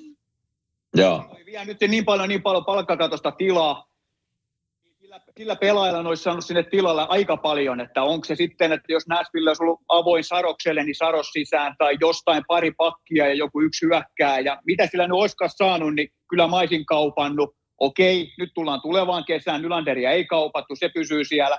No kauppaisinko nyt Mitch Marneri? Oli viime vuonna top kolme selketrofi-äänestyksessä, pitäisikö se kaupata pois? En tiedä, mutta ongelmissa ne on ensi vuonna. Mitä mä veikkaan, että Toronto tulee vähän tekemään, niin ne pitää ensi vuonna vähän niin kuin välikauden. Totta kai ne yrittää ja tulee sitten kahden vuoden päästä uudestaan, kun Tavaresin sopimus loppuu, se 11 miljoonaa, niin sen jälkeen hän suostuu varmaan alediiliin, on tuommoinen 32-33-vuotias, niin se ottaa vähän niin kuin Nylanderin nykyiseen sopimuksen 5-6 miljoonaa, niin sitten niillä on paljon enemmän tilaa, mutta et sä voi Tavaresia nyt kaupata mihinkään, vaikka sä söisit puolet sen palkasta, 5,5 miljoonaa saat sen pois, mutta silti sun pitäisi sillä 5,5 miljoonaa taas hankkia kakkosentteri. Ei se, ei se, ei se tavarisin kauppaaminen niin auta mitään. Juuso, voit, voit ampua mua jalkaa, jos mä puhun nyt vääriä numeroita, mutta mä heitän Torontosta sen niin kuin Manipak-kulman. Eli kun mä meen Manipakissa mä otan lines kysymykseen ja mä otan sieltä sitten defensive bears only ja mä laitan, että minimum time, ice time 250 minuuttia. Niin mulle avautuu eteen puolustajapareja, jotka ovat pelanneet siis yli 250 minuuttia yhdessä ja heidän data-arvonsa. X-Goalsin kärjessä on, on Matias Ekholm ja Evan Bouchard x 65,1 pinnaa. Ja kun x jaetaan 60 minuutille, niin he tuottavat 3,7 kolme maalia ja x heitä vastaan 60 minuutilla on kaksi maalia. Eli, eli he on niin plus 1,73. Tästä mä otan sen aasinsillan Torontoon. Eli kun mä katson NHLn parhaimpia puolustajapareja, niin Toronton tilastollisesti paras puolustajapari löytyy sieltä 52. Morgan Riley, DJ Brody. Niiden x arvo on 48,8 ja kun se palastellaan 60 minuuttiin, he, te, he on kentällä, kun tehdään 2,8 x mutta omissa 2,94. Ne on miinuspuolen pari. Nimenomaan. Ja ketä tulee sen jälkeen? Niin, just tätä. Tämä on niiden ykköspari. Niin, ykköspari, mutta sieltä kumminkin kol- sieltä on kolme paria. Miettikää, kuinka hyvin vaikka Floridassa on tilanne. Mä voin äkkiä katsotaan tästä lennosta, niin Floridaista lähdetään miettimään, niin heidän x eli maali odottamaan. Sijan eniten yhdessä pelanneet Mikkola Monto, hänen x on 53 pinna. Eli pelaa voitollista kiekkoa. Enemmän odottamaan vastustaja kuin omi. Forsling Ekblad 58 pinnasta kiekkoa. Forsling Ekman Larsson 56 pinnasta kiekkoa, Mikkola Kulikov 54 pinnasta kiekkoa. Eli ihan sama, Mikkola on kahden eri pakin kanssa, Montori tai Kulikovin kanssa, niin NHL top 30 pakkiparien joukossa. Joo. Niin millä, millä Toronto menee tämmöisten jengien ohi, joka totta kai nyt me puhutaan pelkästään numeroista. Niin, kyllä, kyllä. Aina se silmätesti ja nämä ei kaikkea kerro, mutta kyllä mä enemmän uskallan mennä Floridan kelkkaan, että jos Floridan pakkipareja ja jokainen pelaa niin kuin voitollista jääkiekkoa, plusmerkkistä jääkiekkoa, niin kyllä mä enemmän uskallan heidän veneeseen mennä. Ja Poproski ottaa näköjään jotain kiinni tänä vuonna, niin, niin, niin ilman muuta mä Floridan kelkkaan ennemmin. Kyllä. Ja tä, niin ja siinä, tä, tässä oli sanomassa vaan tähän pakkipareihin näin, vanhana pakkina mietin, että niitä hyviä kauseja, mullakin ollut ja hyviä pakkipareja, niin kyllähän se, se sillä on iso, iso merkitys tavallaan, miten hyvää sä tunnet sen pakkiparin. Mullakin oli vuosia sama pakkipari, on helppo pelata. Mutta totta kai siihen liittyy pelisysteemiä, miten hyökkäät tulee alas, kiinnostaako niitä puolustaminen, maalivahti, miten se pelaa, kun olet jäällä. Niin tämmöiset tavallaan silmätestin perusteella myös iso merkitys näihin tilastoihin. Kyllä, samaa, samaa mieltä on. En, en pysty olemaan eri mieltä. Joo, ja, ja tota, mä tiedän, että Juusolle on yksi joukkue ylitse muiden. Se on Colorado Avalanche. Me otetaan viimeisenä, viimeisenä tänään, kun me näistä puhutaan, niin otetaan... Ei, maalivahdit meidän täytyy totta kai puhua. Mutta jou, viimeinen joukkue, mikä otetaan noin ylipäänsä nopeasti katsantaan, puhutaan vielä sitten maalivahdeista. Ja mun täytyy oikein katsoa, että mitä sä mulle tuohon epistolaas kirjoitit, että mistä muusta meidän täytyy puhua. Maalivahdeista, me, maalivahdeista puhutaan ja no hyökkäin expected goals kävikin tuossa jo lävitte, mutta me voidaan puhua Coloradosta ja maalivahdeista. Lähdetään, lähdetään näihin niin kuin liikenteeseen ja olkoon tämä sitten meidän tämänpäiväinen Gatorade-kysymys, koska nyt ei tarvitse yleisöä kysymään ja kuuntelijoita, vaan minä ja Kime voidaan kysyä. Me voidaan toimia Gatoradein yhteistyökumppanuuden kysyjinä tässä Gatorade-visassa. Ja tota, mä avaan sen Coloradon äh, kun me puhuttiin puolustajista ja, ja tota, aina kun puolustajien pareista puhutaan, niin äh, Gatorade-visassa, Gatorade kolme kysymystä kohdan ensimmäinen kysymyspatteristo osallistuu, menee Chase Makar puolustajaparin ja mä voin sen itse tästä sanoa. He ovat silmädatan myötä, uskallan sanoa itselleni, maailman paras puolustajapari ja syvän datan kautta he ovat tällä hetkellä kakkosena, kun otetaan rajaksi 500 pelattua minuuttia yhdessä. X-Goals-arvo 57,1. Äh, X-Goals kokonaisuudessaan 24,8 ja heitä vastaan 18,6 ja 60 minuuttia jaettuna he tekee 2,91 maalia x ja omiin tulee 2,18. Ovat myös numeraalisesti voittavia puolustajia. Kyllä. Ei, en voi sanoa mitään vastaan. No niin, joo. Ja, ja tästä, tästä, kun mä otin tämän pakkiparin, niin sulla on joku jonkinlainen otanta tuohon Coloradon kokonaispuolustuspeliin, kun mä tiedän, että maalivahtipuoli siellä ei ole välttämättä ollut ihan parasta tänään tällä kaudella. Ja se, mistä sä oot moukaronnut somessa joukkuetta, siksi mä haluan ottaa tämän esiin, on heidän ylivoima pelaamisensa. Niin tästä me voitaisiin nyt Coloradon kanssa vähän puhua, koska Colorado on eittämättä monelle se mestaruusjoukkue tai ehdokas numero yksi. Sitä mä en osta, sitä mä en, mä en ymmärrä, kelle, kelle, kelle se voi olla ykkönen, että jos, jos katsoo tällä hetkellä niin rosteria, että siellä niin kuin viime pelissä... Joo, no tällä hetkellä. Vastaan, niin oliko, oliko meillä kaksi pakkiakin siellä neloskentässä ja, ja, ja kumppaneita, että Totta kai Coloradolla on siinä mielessä hyvä tilanne, niin kuin mä sanoin aikaisemmin, että Toronto mä en usko, kerta Itä on niin kova. Länsi on mun mielestä napsun, napsun helpompi. Mulle edelleen lännestä se ykköshevonen on Las Vegas. Okei, ne pelaa nyt vähän vaikeampaa kiekkoina, paljon loukkaantumisia, alkaa mestaruuskausi ehkä näkyy. Mutta sitten kun mennään sinne playereihin ja jos ne saa äijä kuntoon, niin sijaan niitä karvaperse äijä, niitä Huksvarnan jääkaapipakastimia, neloskentästä ykkösketjuja ja kaikki paskiparit, ne pelaa sitä karvaperseen jätkää, jolla niitä voitetaan näitä pelejä. Että se on mulle edelleen se ykkössuosikki, mutta kyllähän Colorado on niin kuin, mitä kysyit jotain ylivoimasta, mä hukkasin jo senkin, mutta tota, voit vielä tarkentaa kysymyksen.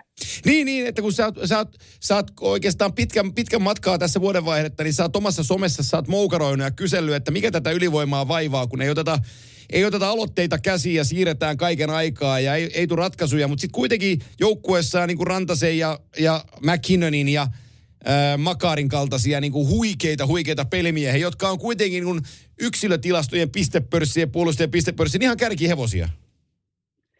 Niin, se on. Siis se on vaan mun silmä. Helppo alkaa täältä Tampereelta nyt haukkuu Denverinä.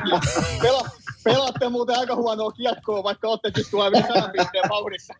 Mutta se on vaan, kun itse tykkää katsoa vaikka esimerkiksi Tampapeita, mä käytän aina hyvän esimerkkinä. Se on niin hieno, mä niin kateellisena katon Tampapein ylivoimaa, kun se kiekko liikkuu. Se on yhden kosketuksen syöttö ja koko ajan kiekko liikkuu. Tulee läpi, läpi nelikon tai Hedman antaa Kutseroville, Kutserovi yhdellä kosketuksella siihen keskelle ja pointti painaa siitä. Se on hienon näköistä. Mä en, vaan, mä en vaan ymmärrä, että mikä se Coloradon ylivoimassa siinä mielessä. Sijaan ihan maailmanluokon pelaaja. Sijaan heillä on ylivoimassa NHL top 10 pelaajista kolme. Keil Makari on NHL top 10 pelaaja. Nathan McKinnon on NHL top, top 10 pelaaja, vaikka otettaisiin kaikki kenttäpelaajat huomioon. Samalla Mikko Rantanen. Niin mä en vaan ymmärrä, että miksi on niin välillä temposta se ylivoima, että minkä takia se ei ole sitä yhden kosketuksen nopeata ylivoimaa. Siinä on niin taitava se takakolmio, että, että minkä takia se kiekko ei liiku. Ja varsinkin tällä kaudella mä oon ihmetellyt, että viime kaudella Mikko teki 55 maalia, että minkä takia sitä niin paljon haetaan väkisin sinne McKinnonin lapaan sitä kiekkoa, eikä ruokita Mikkoa, joka viime vuonna teki 55 häkkiä, niin mä en vaan sitä ymmärrä. Se on vaan mun Hei. silmätesti, mikä näyttää Joo. mulle, että, että, että se kiekko ei vaan liiku, että se, se otetaan haltuun, veivataan pari sekuntia syöttö, neljä kerkeä liikkuu eteen. Mä, mä en vaan ymmärrä, että miksi ei ole sitä nopeata yhden syötön peliä, vaikka sulla on niin taitavia jätkiä siinä, että en, en tiedä, mikä heidän ylivoimataktiikka on siellä. Kysy, kysymys teille molemmille, heti Tampapein tuossa ja Kutserovin ja nyt verrataan Coloradoon, niin kertokaapas pojaan mulle, kuka, kuka on parempi syöttelijä Coloradosta kuin Kutserov? Onko Neittä on parempi syöttelijä kuin Kutserov? Onko, Mik- ei, onko Mikko ei, ei, ei, ei ole ketään. Se tulee, se tulee että minun silmätesti ja kokemus näistä hyvistä ylivoimista on se, että kiekon pitää liikkua, Juus on ihan oikeassa. Mitä nopeammin se liikkuu, neliöön pystyy reaktioon. Se tarvii yhden semmoisen pääsin, joka pystyy niinku rakentamaan paikkoja nopeasti. Ja Nikita Kutserov on mulle semmoinen pelaaja, että se tietää, mitä se tekee nopeammin kuin muut ylivoimalla. Ja puhutaan nyt Neitä McKinnosta, Mikko Rantasta, maailman huippupelaajista. Mutta mitä tulee ylivoimaan, niin se on ihan ylivoimainen jätkä syöttelemään sitä kiekkoa, näkemään, laittamalla kiekko nopeasti liikkeelle, yhdellä syötöllä poikkisyöttöjä Stampokselle, Braden Pointille kesken. Että se siinä on se ero mun mielestä, kun puhutaan niin kun näinkin huippuyksilöistä ja huippuyveistä. Että siellä on yksi kaveri, mikä on syöttötaidollisesti vielä parempi kuin nämä muut. Niin, vaikea sanoa. Totta kai Colorado on se hyvä, totta kai, että niillä on niin, niin taitava se takakolmikko, että kyllähän ne väkisinkin sen maalin sitten leipoo. Että ne on niin mm. taitavia, että vaikka se kiekko ei samalla liikukaan, niin onhan heidän ylivoima lukema ihan hyvä. Mutta palaten siihen, että onko he ykkösmestarisuosikki, niin ei tällä hetkellä kyllä pitäisi paljon mun mielestä liikkeitä tehdä, että jos ne meinaa Stanley Cupista tappella, niin on mielenkiintoista nyt odotella tuohon trade lineille, että mitä ne meinaa tehdä siellä vai tehdäänkö yhtään mitään. Että se on tosi, tosi mielenkiintoinen nyt, nyt toi kuvio. Että... No sun Ryan Johansson on shooting talent adjusted expected goals 11,4 ja se on moukarannut 11 maalia. Että hän on ihan odotusarvossa. Se on odotusarvossa, mutta mun mielestä hänen ehkä toi liike ylipäätään, se ei, se ei ihan tuohon Coloradon tempoon riitä, että ne siihen ehkä toisenlaisen kakkosentterin, eikä sitä Raja Johansson ja nyt kakkosen keskellä olekaan pelutettu enää, että jännä nähdä, mitä ne meinaa tehdä. Että kyllä sinne vähän tarvittaisiin leveyttä lisää. Totta kai sairastuvalta äijä takas Lehkosta ja miten käy sitten Ländeskokin kanssa. Pääseekö se tänä kaudella ylipäätään pelaamaan, pääseekö ikinä, ei sitä kukaan tiedä. Mikä, mikä hyöty heillä on, niin toi kova lenkko on pelaa KHL tällä hetkellä. Se on heidän viitos, viitoskierroksen varaus. Kasvanut siihen aika hyvää korkoa, onko tänä vuonna yli piste per peli vauhdissa, niin hänen pitäisi tulla keväällä tuohon jengiin mukaan, ainakin niin on puhuttu, niin se on, se on suoraan sinne kolmosketjuun hyvä laituri ihan varmasti. Et sieltä on tulossa laidoille kyllä äijä, kun saadaan Arsi tuohon takaisin ja Kovalenko tulee KHL-kauden jälkeen. Ja niin, jos toi, niin toivon mukaan toivottavasti Nitsuskin tulee takaisin ja toisin Ländi tulee takaisin, niin onhan meillä laidoille on, on niin kuin riittävästi, mutta keskikaistalle tarvitaan, tarvitaan äijää ja, ja, ja halutaanko johonkin pakistoon, johonkin kolmospariin leveyttä tai 7-8 pakkia, niitä tarvitaan aina. Sama, tarvitaanko kakkosveskari, että jos Georgieville käy jotain, niin sitten ollaan Prosvetovilla ja Annusella, niin kyllä siinä voi vähän jännittää lähteä playoff-sarjaa vetää, että kyllä siihen joku ehkä kakkosveskarikin olisi ihan kiva, jos tulisi semmoinen, joka pystyy pelaamaan vähän kokemusta, että paljon kysymysmerkkejä Colorado. Miten tuota, Juuso, äsken nostit Vegasin tuosta mestariehdokkaasta. Mä olin vähän samaa mieltä tuossa, kun tehtiin se tosiaan se kausi ennen kuin missä Viskari nosti Flyersin playereihin, me ei uskottu siihen. Mä, olen edelleen, mä olin silloin sitä mieltä, että Las Vegas on kuitenkin se hevonen, joka pitää voittaa. Uh, miten sä, jos katsot ihan näitä puhtaasti syviä tilastoja, niin mitä sieltä, mikä joukkue nousisi? Vegas totta kai sanoit äsken, mutta mikä muu joukkue voisi pohjautuen näihin syviin tilastoihin nousta sinne finaaleen jopa voittamaan? Tulee vähän no, mulla... tämä kysymys, mutta jos, jos on mielessä joku, joku idea, niin kerro. Kyllä, no kyllä mulle tällä hetkellä ihan selkeä idän ykkösjoukku, jos katsoo pelkästään niin kuin syvää dataa. Totta kai siihen mm. tarvitaan se silmätesti kylkeen, mutta kyllä mä idästä nostan tuon Floridan tällä hetkellä. Menee sieltä okay. läpi. Et, et Kar- Karolainan tuohon joka vuosi mä ihmettelen, että miksi ne ei hommaa sinne leveyttä sinne hyökkääjistöön ja sama Dallasilla, että miksei ne Dallasiin hommaa pakistoon leveyttä, että sinne hommataan Dusenita ja kumppaneita. On hyvin pelannut toki joo, mutta miksei tilkitä niitä ongelmia, että sama meinaako Dallas taas Miro peluttaa puoli tuntia per peli ja sitten loppuu energiat ihan kesken, niin kuin viime keväänä nähtiin, eikä voi Miro syyttää. Joka toinen peli mm. pelaat 30 minuuttia, niin aika rankkaa on, mutta kyllä mä idästä nostaisin Floridan ja ja, ja lännestä sitten. Vegas on mulle siinä mielessä ykkösjoukkue kerta ne pelaa sitä äijäkiekkoa playereissa, mutta jos numeroiden valosta pitää, pitää nostaa, niin sitten lännestä mä nostaisin varmaan mustana hevosena tuon Los Angeles Kingsin, jos niiden veskaripeli vaan pitää. Että Oho, se, voi, wow. se, voisi, se voisi olla sellainen musta hevonen. Mä en tiedä, riittääkö tuo Edmontonin leveys sitten ja veskaripeli sitten, kun mennään ne keväällä pitkälle, mutta Colorado totta kai toivotaan. Vegas on mulle se ykkös, ykköshevonen tällä hetkellä lännestä, mutta otetaan mustaksi hevoseksi toi losi niin kuin syvän datan pohjalta. Onko sä niin ilkeä, että sä et ota Winnipeg Jetsia ollenkaan listoille? Mä en tiedä, riittääkö se. Mä en tiedä. Ne on pelannut hyvin. Ne on pelannut hyvin ja Pelasko ne nyt 30 peliä vai 31 peliä, että ne on päästänyt kolme maalia tai alle. Joo. Mutta tota, Vin, Pekki on hyvä, on kans. Unohtu ehkä tuossa, on niin paljon vaihtoehtoja, että valittepa näistä sitten nyt.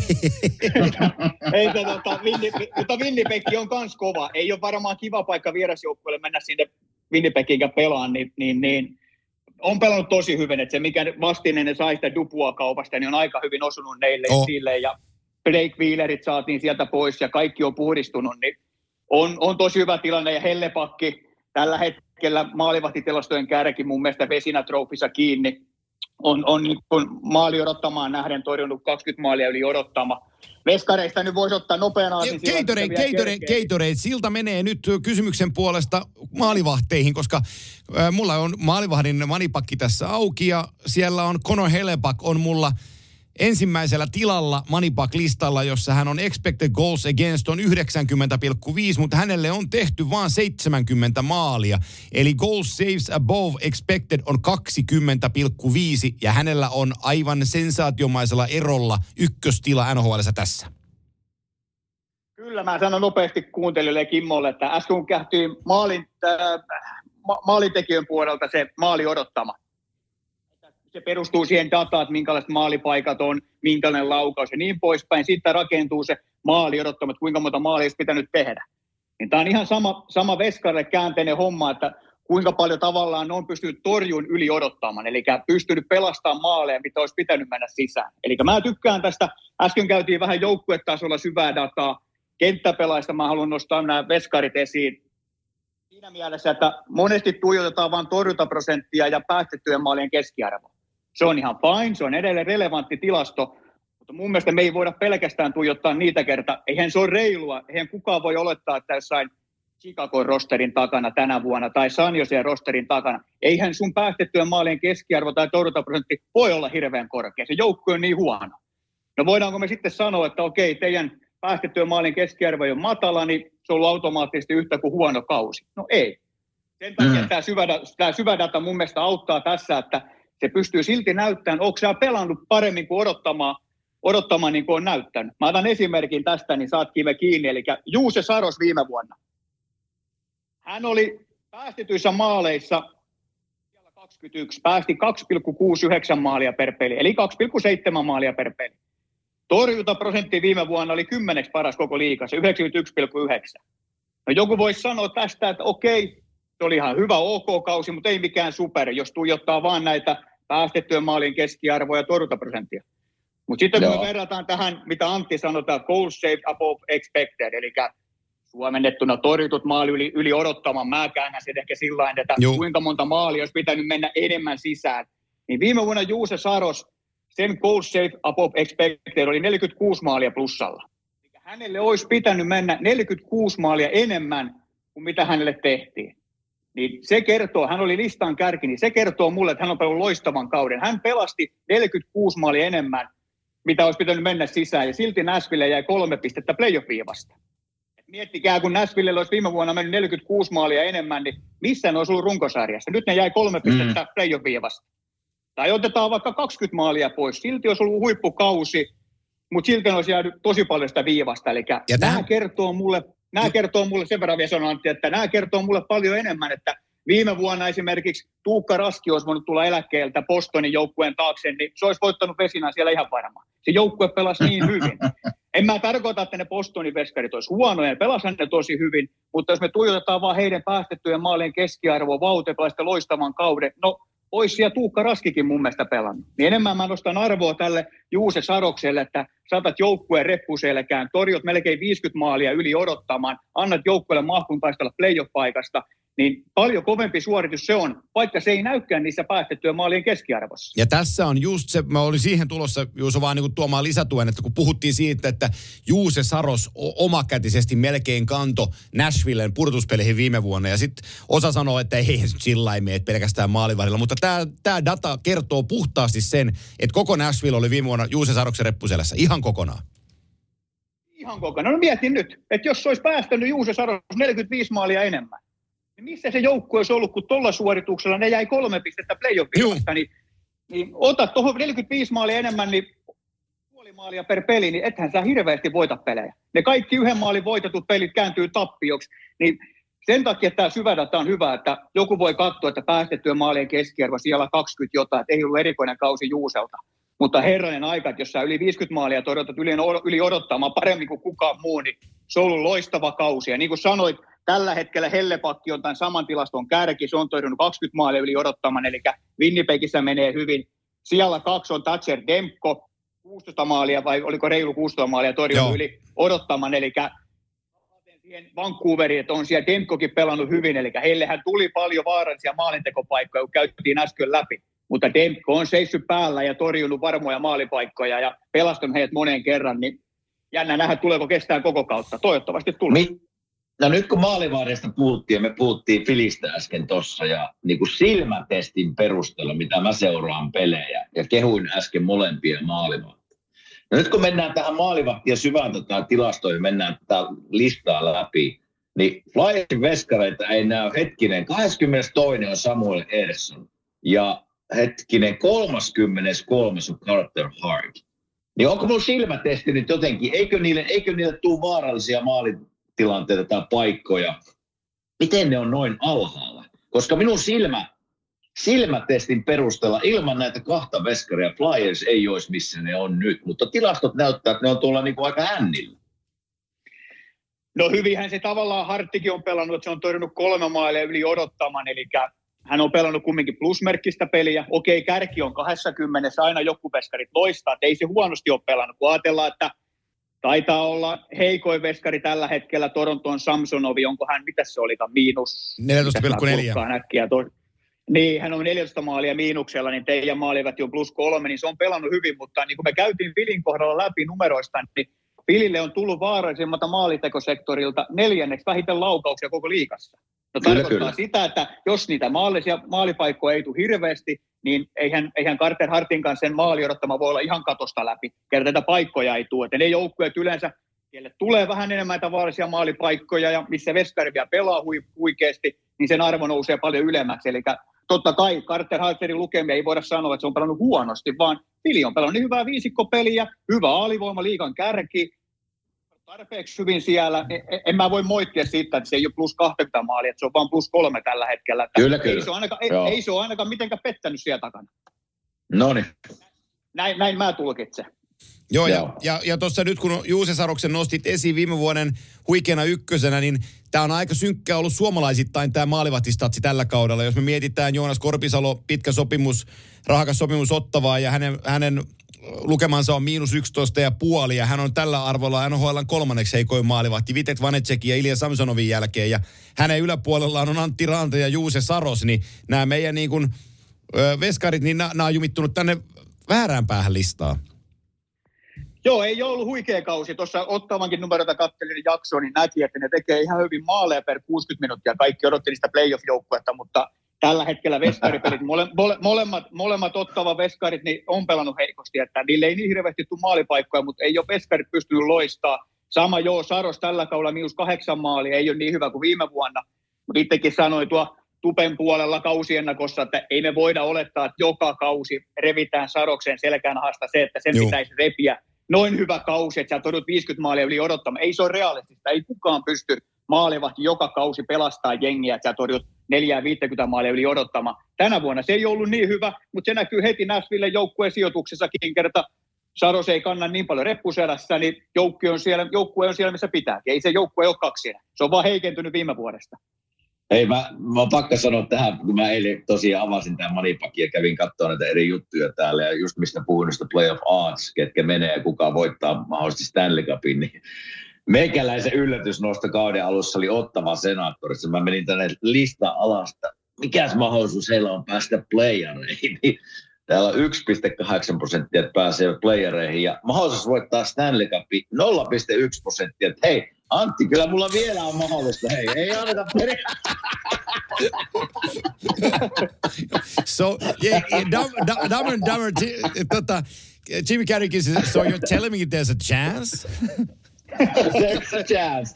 ei, se, ei, se Antti, ei se Antti sun Buffalo on hirveän paljon parempi. 6,3 prosenttia playoff pääsyä. Hei, samassa ollaan 0,1. Joo, joo mä, mä oon Buffalo-kirveeni heittänyt kaivo jo vähän aikaa sitten, että mä en olisi katsonut niiden pelejä, kun mulla on mennyt niin hermot siihen porukkaan.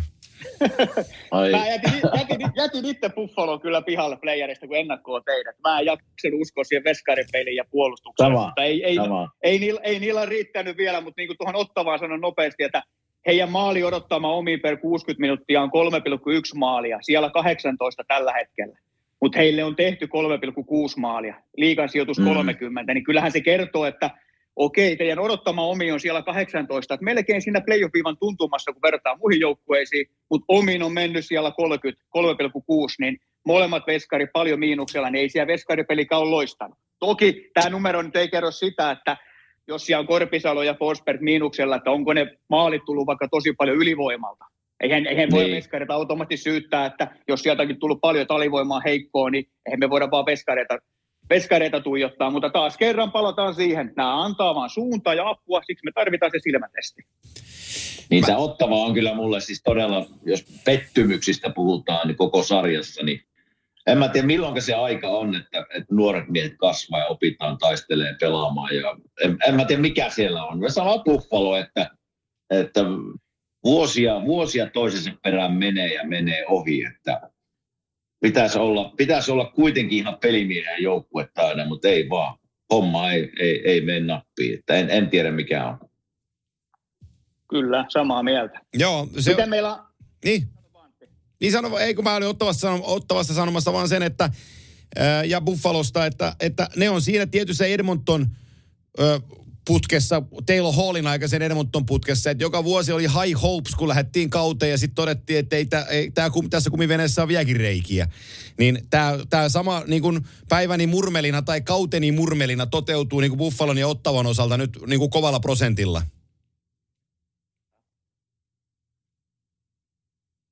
Ihan karmeet. No, juu, juu, juu. Onko sä, Juuso, Juuso vielä linjoilla? linja. Mä tässä odottelin, mä vietin vaikka, onko meillä miten aikaa. Mä olisin, mä olisin kuuntelijoita kumminkin aina kiinnostaa, miten suomalaiset, se käytiin vähän veskareita. Anna mennä. Kerkeekö, kerkeekö Parkkovista vielä höpöttellä, onko teillä kuinka kiire? Ei, kun, kun, kun, kun ruvetaan, mennä kun ruvetaan Sassan Hartrofia pohjustaan, niin voi, saat aina aikaa. No, harttia mä en sille uskalla antaa, mutta selketrofin mä voin antaa, mutta tota, käytiin nyt vaan, käytiin noita joukkueita läpi ja nyt vähän veskareita, niin, niin, niin me voitaisiin ainakin tämä Parkkovi käydä taas sitten kenttäpelaajan osalta, jos katsotaan tämä syvä data. Me voidaan Mirokin käydä tuossa, jos vielä aikaa riittää. Mulla nyt on aikaa vaikka kuinka pitkään, mutta käydään tämä Sassaa vaikka vähän läpi taas syvän datan kautta, niin Ketju Mia Sykkös ylivoima ja kakkos AV. Mulle merkkaa jo pelkästään toikeena hirveästi, jos joku jätkä hyökkää pelaa alivoimaa myös, ja me puhutaan selkeä eli paras kahden suunnan hyökkääjä, niin Mulle tuo alivoima merkkaa paljon, että Sassa pelaa ykkösketju, ykkös ylivoima, kakkos AV, niin sua pystytään milloin vaan laittaa tuonne kaukaloon. Pelaa 20 minuuttia per peli keskiarvoilla, aloitusprosentti 55 pinnaa, tehotilasto plus 20. Tähän kauteen Parkkovi on tehnyt 40, 40 pelin 11 maalia, 35 syöttöä, 46 pistettä, eli yli piste per peli vauhdissa. Näistä 46 tehopisteestä 36 pistettä on tullut te- tasakentällisin. Eli pelkästään 10 pistettä on tullut ylivoimalla, 36 on tasakentällisin. 11 maalista 10 tullut tasakentällisin. Niin jos me puhutaan selketroopipalkinnosta, että kuinka hyvä sä oot niin kuin varsinkin tasakentällisin pelaa, niin onhan Parkkovi pelannut ihan loistavasti pelkästään näiden perus tehopisteiden valossa. Sitten jos me mennään vähän syvään dataan, mä napsun kiristää, nyt mulla on aika pehemmästi tässä menty, niin mä vähän kiristän ja sekoitan, sekoitan Kimmo, sekoitan Kimmoa tähän vielä, niin syvä data-arvo, eli on semmoinen arvo olemassa kuin korsi. Joo. Nopeasti kertoo, korsi on semmoinen, eli kuuntelijoille tiedossa, eli korsi mittaa laukausten määrä. Eli otetaan nyt esimerkkinä, että jos Kimmo, sä oot pelissä kentällä kymmenen laukauksen aikana, ja niistä seitsemän on ollut vastustajan päähän ja kolme on tullut sun päähän. Mm-hmm. Niin se tarkoittaa, että sun sun korsi on silloin 70 pinnaa. Eli 70 pinnasti laukaukset on ollut vastustajan päässä ja 30 pinnaa omissa. Joo. Niin tällä, oh. hetkellä, tällä hetkellä Parkovin korsiarvo on 60 pinnaa. Eli tarkoittaa, että peliajasta kun Parkovi pelaa, 60 pinnaa laukauksista on vastustajan päässä ja 40 pinnaa vaan omi. No sitten kun me mietitään 82 pelin otannalla, että jos peli on 60 pinnasti laukaukset vastustajan päässä, niin onhan se voitollista kiekkoa. Sitten kun me lisätään tähän maali odottama, hänellä on sekin 60 pinnan, x on 60 pinnan luokkaa. Ja sitten on tämmöinen, nyt mennään vielä napsu eteenpäin, tämmöinen koodisto kuin HDCF, eli vaaralliset maalipaikat. Tämä on mun mielestä hyvä, jos me puhutaan selketrooppi-palkinnosta. High danger goal, joo. Eli high danger chances, eli vaaralliset maalipaikat, niin Parkkoviko on jäällä, niin 142 vaarallista maalipaikkaa vastustajan päähän, 83 omiin. Se on mun mielestä tosi kova arvo, että sulla on melkein kaksi kertaa enemmän vaarallisia maalipaikkoja vastustajan päähän kuin omiin. Niin se on mun mielestä tosi hyvä. Otetaan esimerkkinä sama joukkueen Lundell. Hänen arvot on 98 vastustajan päähän, 97 omi, eli ihan 50 pinnasta kiekkoa. Parkkovilla tämä on 63. Joo. Tämä on mun mielestä erittäin hyvä arvo. Otetaan esimerkki tulokaspelaaja Conor Bedard. Hänen vaaralliset maalipaikat tältä kaudelta 98 vastustajan päähän, 160 omiin. Totta kai erilainen joukku, erilainen ketju ympärillä, mutta saatte tähän vertailupohjaan, jos Conor Bedardin vaarallisten maalipaikkojen suhde on 37 pinnaa ja Parkkovilla se on 63 ja Parkkovi kumminkin pelaa koko ajan vastustajan kärkiketjuja vastaan. Ei häntä siellä heitellä mihinkään nelosketjuja tai kolmosketjuja vastaan, niin onhan hänen, mitä hän jäällä antaa, että sä oot plus 20, yli piste per peli, vaaresmaalipaikat on melkein kahden suhde yhteen vastustajan päähän, niin ei, ei mulle ole tällä hetkellä yhtään muuta selketrooppi-ehdokasta, jos terveenä pysyy kuin Parkkovi. Joo. Pelimies. Hei, mikä näissä, ei, ei Parkkoviin liity tämä kysymys, vaan yleisesti näihin syvin, syvin tilastojen dataan, että mikä näissä, mikä on semmoinen niin virhemahdollisuus, koska ihmisten näitä merkkaa peleissä laukauksia, ja, vai, vai miten tämä niin kuin, koska silloin kun mä pelasin ja mä itse asiassa tunnen muutamia niitä, jotka käy siellä, katsoo pressiboksissa laukauksia ja laukausten määrää. Ja, niin mikä se, osa niistä mun isäikäisiä, että mikä, mikä siinä on mahdollisuus, että nämä menee niin kuin vähän pieleen? Mä en osaa tarkkaan sanoa, että mistä nämä tulee. Sehän nyt tiedetään, että kiekothan on nykyään älykiekkoja, niistä tulee hirveästi dataa ja joskus Joo. on lukenut ainakin, että pelaajilla on varustoissakin tietynlaisia jotain mittareita sun muuta. Mä en osaa sanoa, mikä tuossa on virhemahdollisuus. En, en, en osaa siihen vastata, että heitit niin hyvän kysymyksen, että en, en osaa sanoa, mikä se virhemarginaali on näissä. Mutta okay. tavallaan kun me mietitään silmätestiä nyt näihin, että jos Parkovin maalipaikkojen suhde on kahden suhde yhteen, niin varmaan silmätestikin monelle kertoo, että se menee just näin. Hän pelaa loistavaa kyllä, kyllä. Hän, hän, hän, hänen peliajastaan 46 pinnaa on vastustajan päädyssä, eli vastustajan sinivivan jälkeen. Ne kuuntelijat, jotka kiinnostaa, niin NHLlläkin on tämmöinen oma sivusto kuin etke.nhl.com, niin sieltä näette esimerkiksi Parkkovin kaikki laukaukset, mistä hän on ampunut laukauksia tällä kaudella, mikä on laukauksen nopeus, paljon hänen peliajasta menee hyökkäysalueella paljon omassa päässä, niin jos Parkkovin pelistä 46 pinnaa on vastustajan siniviivan toisella puolella, niin aika, aika hyvää kiekkoa pelaa Parkkovi tällä hetkellä. Ja tuossa kun äsken käytiin puolustajien ketjuja läpi tai pakkipareja läpi, niin sama homma, jos me otetaan parhaat hyökkäysketjut yhdessä, minimi 150 minuuttia yhdessä pelanneita, niin saadaan ne pois, ketkä on pelannut vaan pelin kaksi yhdessä, niin sijaan siellä viisi, Reinhard Parkov Rodriguez, eli heidän ketju pelaa 62 pinnasta kiekkoa. Viidenneksi paras hyökkäysketju koko liikassa, niin en mä voi kellekään muulle selketrofia tällä hetkellä antaa kuin Alexander Parkov. Okei. Okay. Joo, se on, se on, se on, ja, joo, se on tyhjä, tyhjävästi kerrottu tilastoja. Nyt kun sä heitit ton kierrepallon, otetaan viimeinen pointti täältä ylös, nostetaan sekin, tämäkin pelaaja, kun sä kysyit, että onko tähän aikaan, niin pakkotaan käsitellä. Pidetään tämä tänään viimeisenä aiheena, mutta Dallas Starsin Miro Heiskanen, mä tiedän, että sulla on Mirosta datat valmiina, niin äh, meidän ykkösliideri, kiekollinen puolustaja, Dallas Starsin tuki ja turva, joka tota, nyt pienen loukin varassa tässä on, niin, niin tota, ole hyvä, perkaa. Okei, okay, se, selvä. Ei käy liikaa.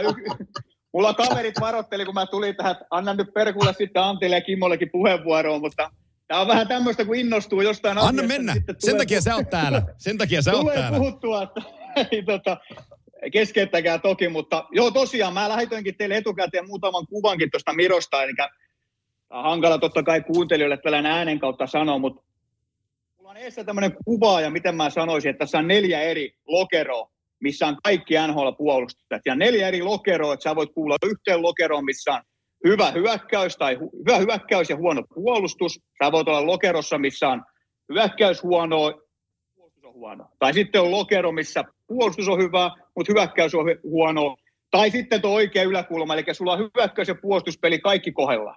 Niin kun me otetaan kaikki pakit tällä hetkellä, niin Miro Heiskanen ihan tuo kärki päässä, kun mietitään kahden suunnan peliä. Hänen maali odottama vastustajan päähän, kun hän on jäällä, on 2,8 maalia, omiin 2,1. Eli pelaa tosi hyvää voitollista kahden suunnan kiekkoa. Mulle Miro, mulle Mirosta tulee aina mieleen Charlie McAvoy ja Jacob Slavin. Ne on mun mielestä vähän samantyylisiä. Loistavia kahden suunnan pakkeja, mutta tehottomuus vähän vaivaa, jonka johdosta se Mirokin harvoin siinä Norris-keskusteluissa on. Siellä samaan mm. aikaan Makarit ja Juutsit tekee yli 100 pistettä, niin sitten jos Miro tekee sen 50-70 pistettä, niin se ei vaikea kyllä riitä, kun ne pisteet määrittelee niin paljon sitä palkinnon saantia, mutta jos unohdetaan, unohdetaan tehopisteet, niin ihan loistavaa kiekkoa. Miro Heiskanen ykköspakkipari, ykkösylivoimaa, pelaa alivoimaa, peliaika keskiarvo 25 minuuttia per peli. Tänä kaudella, okei, okay, loukkaantuminen tuli, mutta 37 peliin, 27 tehopistettä, näistä 17 pistettä tasakentällisiin. Vastaavasti Miron nämä äsken nämä hienot termit, niin hänen korsi on 56 pinna, eli 56 pinnan laukauksista, kun Miro on jäällä, tulee vastustajan päähän. Hänen vaaralliset maalipaikat on 62 pinna, eli kun Miro puolustajana on jäällä, niin vastustajan päässä on maalipaikkoja, vaarallisimpia maalipaikkoja 186 ja omiin 112. Ja nämä on pelkästään tasakentällisin. Tästä on otettu ylivoima pois, ettei se vääristä tätä dataa, että osa pelaa ylivoima, osa alivoima, niin nämä on tasakentällisin. Niin oli Parkkovin arvot ja niin on Heiskasenkin. Eli tasakentällisin vaaraiset maalipaikat Mirolla 186, vastustajan päähän ja omiin 112. Mä annan, mä annan tähän esimerkin Quinn Hughesille, joka puhutaan tällä hetkellä, että hän voittaa Norrisin tänä vuonna. Hänellä tasakentällisin vaaraiset maalipaikat on vastustajan päähän 183. Mirolla oli 186, eli ne menee ihan yhteen. Omaan päähän vaarallisia maalipaikkoja Mirolla 112, Quinn Hughesilla 175. Ja Vancouveri ei kumminkaan huono joukkue. Emme puhuta mistään Chicagosta. Hänellä on siellä Petterssonita, kumppanit ympärillä. Kaikki hehkuttaa, kuinka hienosti Quinn Hughes on tänä vuonna pelannut Ronikin kanssa. No, jos me pistetään parhaat pakkiparit listaukseen, niin ne ei pääse top 30 joukkoon. Niin niin paljon kuin me hehkutetaan nyt Hughes ja Kel Makaria, totta kai pitääkin hehkuttaa, ne on loistavia pelaajia, mutta numeroiden varossa tosi hyvää voitollista peliä pelaa Miro Heiskanen. Että jos ma- vaaralliset maalipaikat on 186, 112 tasakentällisiin, niin onhan hän älyttömän tärkeä pelaaja Dallasille, mutta samalla iso riski, että jos hänelle käy jotain, niin samanlaista, saman tyylistä lähellekään pelaaja ei antaa sinne taustatueksi. No me, me ollaan Mirosta jonkun verran puhuttukin tässä niin kuin aikaisemmissa jaksoissa aikaisempia vuosina, miten tärkeä se on Dallasille. Itse asiassa Dallas on huomenna torstaina täällä ilman Miroa, niin ihan mielenkiintoista nähdä, miltä Dallas näyttää, mutta puhuttiin jo aikaisemmin tänään, mikä merkitys Mirolla on Dallasille, kun mennään siis playereihin, ja miten Miro väsähti viime vuonna ihan selkeästi, niin, niin onhan, se, onhan se siis huippupakki. Ja tästäkin me ollaan puhuttu, että miksi ei Miro voita Norris Trophy. No se on just sen, mitä sanoit Juuso, että ei, ei, ei tee tarpeeksi pisteitä. Mutta jos jaettaisiin kahden suuran palkinto puolustajalle, niin Miro olisi kädessä. Ois, Miro voisi ois, voittaa sen palkinto. Mä, mä, mä en ymmärrä, miksi, miksi ne ei tee sitä. Että jos sulla on hyökkääjille niin kun, tavallaan MVP-palkinto on siellä jo, ja sitten on myös se selkeä palkinto Sulla on kaksi mm. palkintoa. Minkä takia pakille ei ole kans paras kahden suunnan puolustaja? Siellä Slavin, niin, Mätävoi, Heiskanen, hyviä vaihtoehtoja. Ne ei tee ikinä sitä sataa pistettä, ei tee Mäkävoi Slavinikään, mutta on ihan perkele hyviä pakkia. Niistä ei hirveästi Kyllä. puhuta. Moni ei välttämättä Suomessakaan tiedä, kerta ne ei näy noissa uutisotsikoissa ja klikeissä, kun ne ei tee samalla pisteitä, mutta ne pelaa niin perkeleen voitollista kiekkoa ja sen kautta niiden joukkueet yleensä menestyy, niin kuin on Poston ja Karolana menestynyt ja samalla Dallas, eli Heiskanen on loistava. Se vaan se pisteiden teko on tällä hetkellä se ongelma, että Virolla vähän esimerkiksi se laukaus, eihän se on niin hyvä laukaus. Nyt kun mä kritisoin pelaajaa, niin ei se tarkoita sitä, että se olisi huono pelaaja. Perkulle me puhutaan NHL top 5, top 7 pakista vähintään Miro Heiskan. Hän on loistava puolustaja, mutta hän ei tee samalla lailla maaleja kuin Kel Makari esimerkiksi tänä vuonna taas 20 maalin vauhdissa. Miro on tehnyt kolme maalia tälle kaudelle, niin se, se maalinteko ei ole samanlainen uhka. Että jos se tekisikin aina se 520 maalia ja siihen syötö kylkeen, niin hän olisi aina 70-80 pelaajan puolustaja. Mutta tällä hetkellä se maalinteko ei ihan samanlaista, vaikka ykkösvuoli ylivoimassa pelaa. Hän elää tosi paljon syöttöpisteistä. Viime vuonna teki yli 70 pistettä, mutta viime vuonna taas Dallasilla oli aika kuumia lapoja. Katon äkkiä, että Dallasin, Dallasin puolelta viime kaudelta, niin siellä, otan äkkiä tähän, missä mulla se oli, pieni hetki. Mä avaan tähän. Viime vuonna Hintsi, Hintsi teki viime vuonna kahdeksan maalia yli odottaman, Robertson teki 16 maalia yli odottaman, Jamie Penrikko 30 maalia viime vuonna ekaa kertaa sitten 2018, Johnston teki viisi maalia yli odottaman, eli viime vuonna Dallasissa tosi moni hyökkäjä pelasi vähän niin kuin ylihyvän kauden. Ja Miro, kun elää paljon syöttöpisteistä, niin sitä kautta hänellekin tulee syöttöä, kun pelaa puoli tuntia per peli. Hänen pistemäärä yli 70 pisteeseen ja kaikki puhuu, että oli huikea kausi ja niin kuin se olikin. Mutta tälle kaudelle taas, kun se odottama ei olekaan enää niin ylihyvä, eli ei pelata siellä ylärekisterissä, eli on tultu napsu alaspäin ne hyökkäin osalta, se vaikuttaa sama, sama, tai suoraan verrannollisesti myös Heiskasen tehopisteisiin, kun se elää vähän enemmän syöttöpisteistä, niin hänen pistemäärä oli ennen loukkaantumista, niin oliko hän matkalla 55 pisteen kauteen. Niin se, ei, se ei vaan riitä ikinä siihen Norriskisaan. Se ei riitä. Se ei, se, se ei, riitä. riitä se ei vaan riitä, mutta se ei sitä muuta, että loistava puolustaja. Ihan NHLn parhaita kahden suunnan pakkeja. Tota... Joo, kyllä mä tästä ollaan, tästä ollaan aikaisemminkin puhuttu, että just, että miksi ei Miro, miksi on Miro voita Norris Trophy, mutta tässä se tulee aika selkeästi, että, että ne pisteet vaan merkitsee näissä arvioissa niin paljon. Ja sitten jos joku tekee 90-100 pistettä, niin se 30 pisteen ero on vaan niin iso, että ei, ei silloin edes mietitä, että se on liikaa. Se on liikaa. Vielä, vielä Gatorade-kysymyksen ö, loppupuolelle esitän yhden kysymyksen ja se osoitetaan vieraallemme Juuso Parkkilalle. Juuso, nyt saat avoimesti kertoa, mistä sinua saa sosiaalisessa mediassa seurata ja mitä siellä puuhaat. Oh, Okei, okay. äh, siis YouTubesta löytyy J. Parkkilan nimellä YouTube-kanava. Siellä mä itse asiassa maaliskuussa menen uudestaan käymään taas Coloradossa, niin mä tykkään tehdä paljon noista reissuista videoita, että jengi näkee, että millaista siellä on, vähän niin kuin kaukalon ulkopuolellakin kerta. Fakta on se, että kaikille se ei ole mahdollista ikinä päästä edes katteleen, niin on kiva jakaa ihmisille. Myös siellä YouTube-kanavalla teen paljon, en nyt ihan viikoittain, mutta aina kun kerkeen niin jaksoja, just taisin tehdä tämän vuoden tulokkaista jaksoa, että jos jotakin toi syvädata kiinnostaa ja enemmän, niin voi mennä J. Parkilan YouTube-kanavalle, niin siellä viime viikolla julkaistu tulokkaista esimerkiksi käydään pedaarit ja kaikki läpi, niin näette, miten ne on tällä kaudella pelannut tehopisteiden ulkopuolelta. Instagramissa J. Parkkila Official, joku oli J. Parkkila ryöstänyt, niin mä en saanut sitä, niin Instagramissa J. Parkkila Official, ja siellä tulee NHL-aihetta joka päivä kyllä tosi paljon, että jos NHL-kontentti kiinnostaa, että mitä maailmalla tapahtuu ja mitä puhutaan ja mitä uutisia, niin sieltä löytyy kyllä kaikki ja sama J. Parkilla löytyy nykyään myös TikTokin puolelta, eli kaikki alta kun J-Parkilla haettiin, niin melkein alkaa löytymään. Kyllä. Mutta saanko heittää, Ei. saanko heittää teille vielä kierrepallo? Ah, anna tulla, anna swingaa, swingaa. Te aina kysytte. Siellä käy hienoja vieraita nykyisiä entisiä pelaajia, mikä on heidän top eh, viisikko, se, se yhden kentän ketju, hyökkäät, pakit ja maalivahti. Niin jos mä mm. kysyn teiltä, katsojia tai kuuntelijoita varmasti kiinnostaa, niin jos te, jos te olisitte nytten GMiä, GM Antti ja GM Kimmo, teillä olisi tyhjä joukkue eessä ja saitte nykypelaista valita kolme hyökkää, yhden sentterin, kaksi laituria. Ei tarvi olla vasenta oikea laita, saa olla kaksi vasemman laita hyökkääjää, mutta yksi sentteri, kaksi laituria, pakkipari ja veskari, niin mikä olisi teidän joukkue, jos te lähditte nyt Stanley Cupista pelaamaan? Saatte ottaa parhaat pelaajat, saatte rakentaa nuorien varaan, että te pelaatte viiden vuoden tähtäimellä, ihan miten vaan, niin mikä olisi teidän nykypelaajista nopeasti heitettynä, niin hyökkäjät, pakit ja maalivahti? Mm, Oho. Mä kirjoitan täällä... Nyt on aika kierre.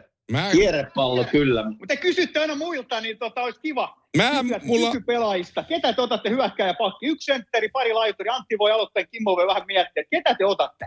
Joo, mulla on tässä... Ketä rakennatte? Mulla on tässä itse asiassa viisikkoon. Mulla on yhtä puolustajaa vaille valmis. Mä otan tohon vielä kaverin tolle. Mä mietin tämän sillä, että tämä on järkevällä pohjalla, että ne osaa tehdä kaikki ne jutut, mitä pitää. Sitten mä otan sen voittavan maalivahdin niin just tällä hetkellä. Ää, joo, mä meen, mä otan, mä otan aika yllättävän nimen siihen. Okei. Okay. No niin, mulla, mulla, mulla on kaikki kuusi nimeä tässä. Eli mun tämän hetken ykkösviisi... niin? Aloita vaan, aloita vaan, aloita vaan. Joo, Joo eli, eli äh, Mulla, mä otin maalivahdiksi sellaisen kaverin. Jos, nyt, jos mä ottaisin nyt kentällisen plus maalivahden, millä haluaisin lähteä Stanley Cupia voittaa, niin mulla olisi Aidin Hill maalivahtina. Mulla olisi puolustajaparina tällainen puolustajapari kuin Cale Makar, Charlie McAvoy. Ja mun hyökkääjinä, äh, mulla on sentterinä Conor McDavid – Tämä on vähän offensiivinen tämä hyökkäysketju, mun on pakko se sanoa. mutta mä en, mutta mä en, voinut, mä en voinut välttää tätä. Mulla on, mulla on kaksi laitahyökkääjää. Toinen niistä on Nikita Kucherov ja toinen on Artemi Panarin. Mä haluaisin nähdä Panarini heittämässä ja Kucherovin tarjoamassa McDavidille täyteen vauhtiin lättyä. Tässä olisi mun kenttäni. McDavid, Kucherov, Panarin, Makar, McAvoy, maalissa Aiden Hill. Jaha. No. Siellä, siellä mä sen verran Kimmo sanoin, että tuolla sun rosterilla pelattaisi 20 peliä, niin mikä olisi Eidin Hillin torjutut maalit yli odottamaan, että oltaisiko pakkasella vai plussalla, että kuka siellä puolustaa? Mä, ra- mä luulen, että mä aika raakasti pakkasella. se on kiva kuulla, niin kun, ei, ei, ikinä kuule mikä teidän viisikko on, niin kiva kuulla, ketä te otatte sinne. Joo. No mä, mä lähden, mä lähden, No mulla on semmoinen, tota, mä lähtisin Conor McDavid, eihän sitä voi poissulkea, että se on, se on kuitenkin se kingi tuossa sentteriosastolla. Se olisi mun sentteri. Rantasin Mikko suomalaisena totta kai ottaisin laitaan. Ja sitten ottaisin Postonin David Pasternakin siihen toiseen laitaan. Se olisi mun hyökkäys kolmikko. Ja sitten kyllä mä lähtisin ihan hyökkäävällä pakistolla, eli Heiskanen Makar olisi pakkipari mulla. Ja nyt mä menen vähän kotiin päin, niin mä voisin laittaa Carter Hartin maaliin, tai sitten mä voisin ottaa Connor Hellepakin tässä tilanteessa. Siinä olisi mun viisikko. Aika hyvä, aika hyvä. Siinähän voi Antti melkein pistää Instagramin kysely, että mitä kuuntelijat on mieltä, että kumman jengi on parempi. tota, mä ajattelin Juuso sellaista, jos sulle sopii, niin kun mennään kevääseen ja tuohon pudotuspelivaiheen ykköskierrokseen, ja ykköskierros on aina tosi mielenkiintoinen joukkueiden suhteen, niin Tulisiko sä pudotuspelivaiheessa meidän vieraaksi, jos kä- käytäisiin vähän niitä pudotuspelipareja lävitte, että miltä runkosarjan numerot näyttää ja mitä, mitä siltä kantilta on odotettavissa? Suostuko tällaiseen kutsuun?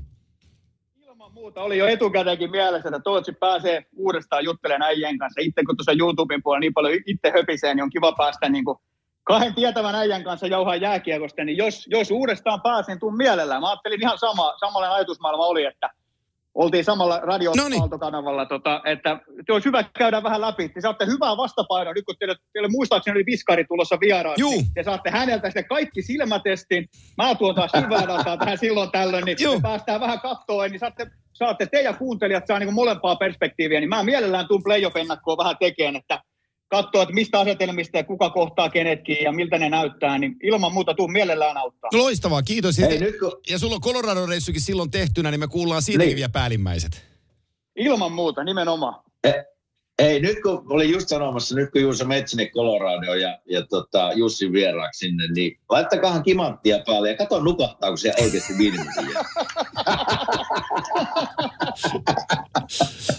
kyllä, kyllä se on aika nopea, nopea nykyään, nykyään nukkumassa ja vieraana on ollut ja tulee pelipäivä no niin. niin kyllä se aika nopeasti se uni tulee ja on siellä monet kerrat kimanttia kuulunut, kun hakenut jääkaapista jotain, niin siellä makkarista kimanttia Kimmo ja Antin ääni kuulunut niin ja sieltä äkkiä uni voi tullakin. Että tota, no niin, kyllä, ihan oikein. Kyllä se pitää paikkaansa. Hei, kiitos, kiitos Juuso vierailusta. Kiitos. Oli sen, sen säätymäisen hienoa, että pääsit ja näin, näin upeasti tätä hommaa avasit. Tämä on parin tunnin jakso, me ei ihan viiteen tuntiin päästy, mutta parin tuntiin me päästiin kokonaisuudessa ja siinä on varmasti monelle kuunneltavaa taas ensi viikkoa silmällä pitäen ja vierasjaksot meillä tässä jatkuu. Meillä on pari hienoa vierasta, niin sanottua, niin Viskarikin on tässä tulossa. En tiedä, onko ensi torstaina jo, mutta yritän saada asioita järjestyyn. Mutta vierasjaksolla mennään ja Juuso, iso kiitos mukanaolosta ja mitä, mitä parhaita vuoden, vuoden jatkoa tota, sulle, perheelle ja sille pikku vahtosammuttimelle? Kiitos paljon, kiitos, että sai tulla vieraaksi. Ja, ja, ja sitten Kimmo, Kimmo, kun tuut tänne Siipipääkaupunkiin, niin pistäkää viestiä, niin mennään nauttiin siivet ja yhdet kylmät juomat siihen kylkeen. Kyllä. Sehän sopii, kiitos. Kiitos. Kiitoksia. Moi. Moi. Ei me varmaan myöskään, Kime jäädä myöskään läpyttelee sen enempää. Meidän, meidän tämän päivän Kimanttia-ohjelma on paketissa. Kaikki se, mitä oli puhetta, että tulee ulos, niin kyllä Juuso toimitti. Kyllä toimitti ja, ja tota, kyllähän se, mä en, niin kuin sanoin tuossa jakson alussa, että mä en ikinä oikein ollut mikään tilastonikkara, enkä varsinkaan syvien niin kuin tilastojen ihminen, mutta kyllähän tuossa kun menee, syventyy noihin tilastoihin, niin siellä on paljon, paljon kyllä faktaa ja, ja niin kuin semmoista faktaa, että silmätestin myötä myös se antaa tukea, kun käsi kädessä menee. Että hieno, hieno oli nähdä ja ehkä tästä eteenpäin, kun mä seuraan joukkuetta, niin jopa syvennyt näihin syviin, syviin tilastoihin myös. Juuri näin. Tämä oli tässä, niin tota, viikon päästä palataan. Näin me tehdään. Yes, moro. moro.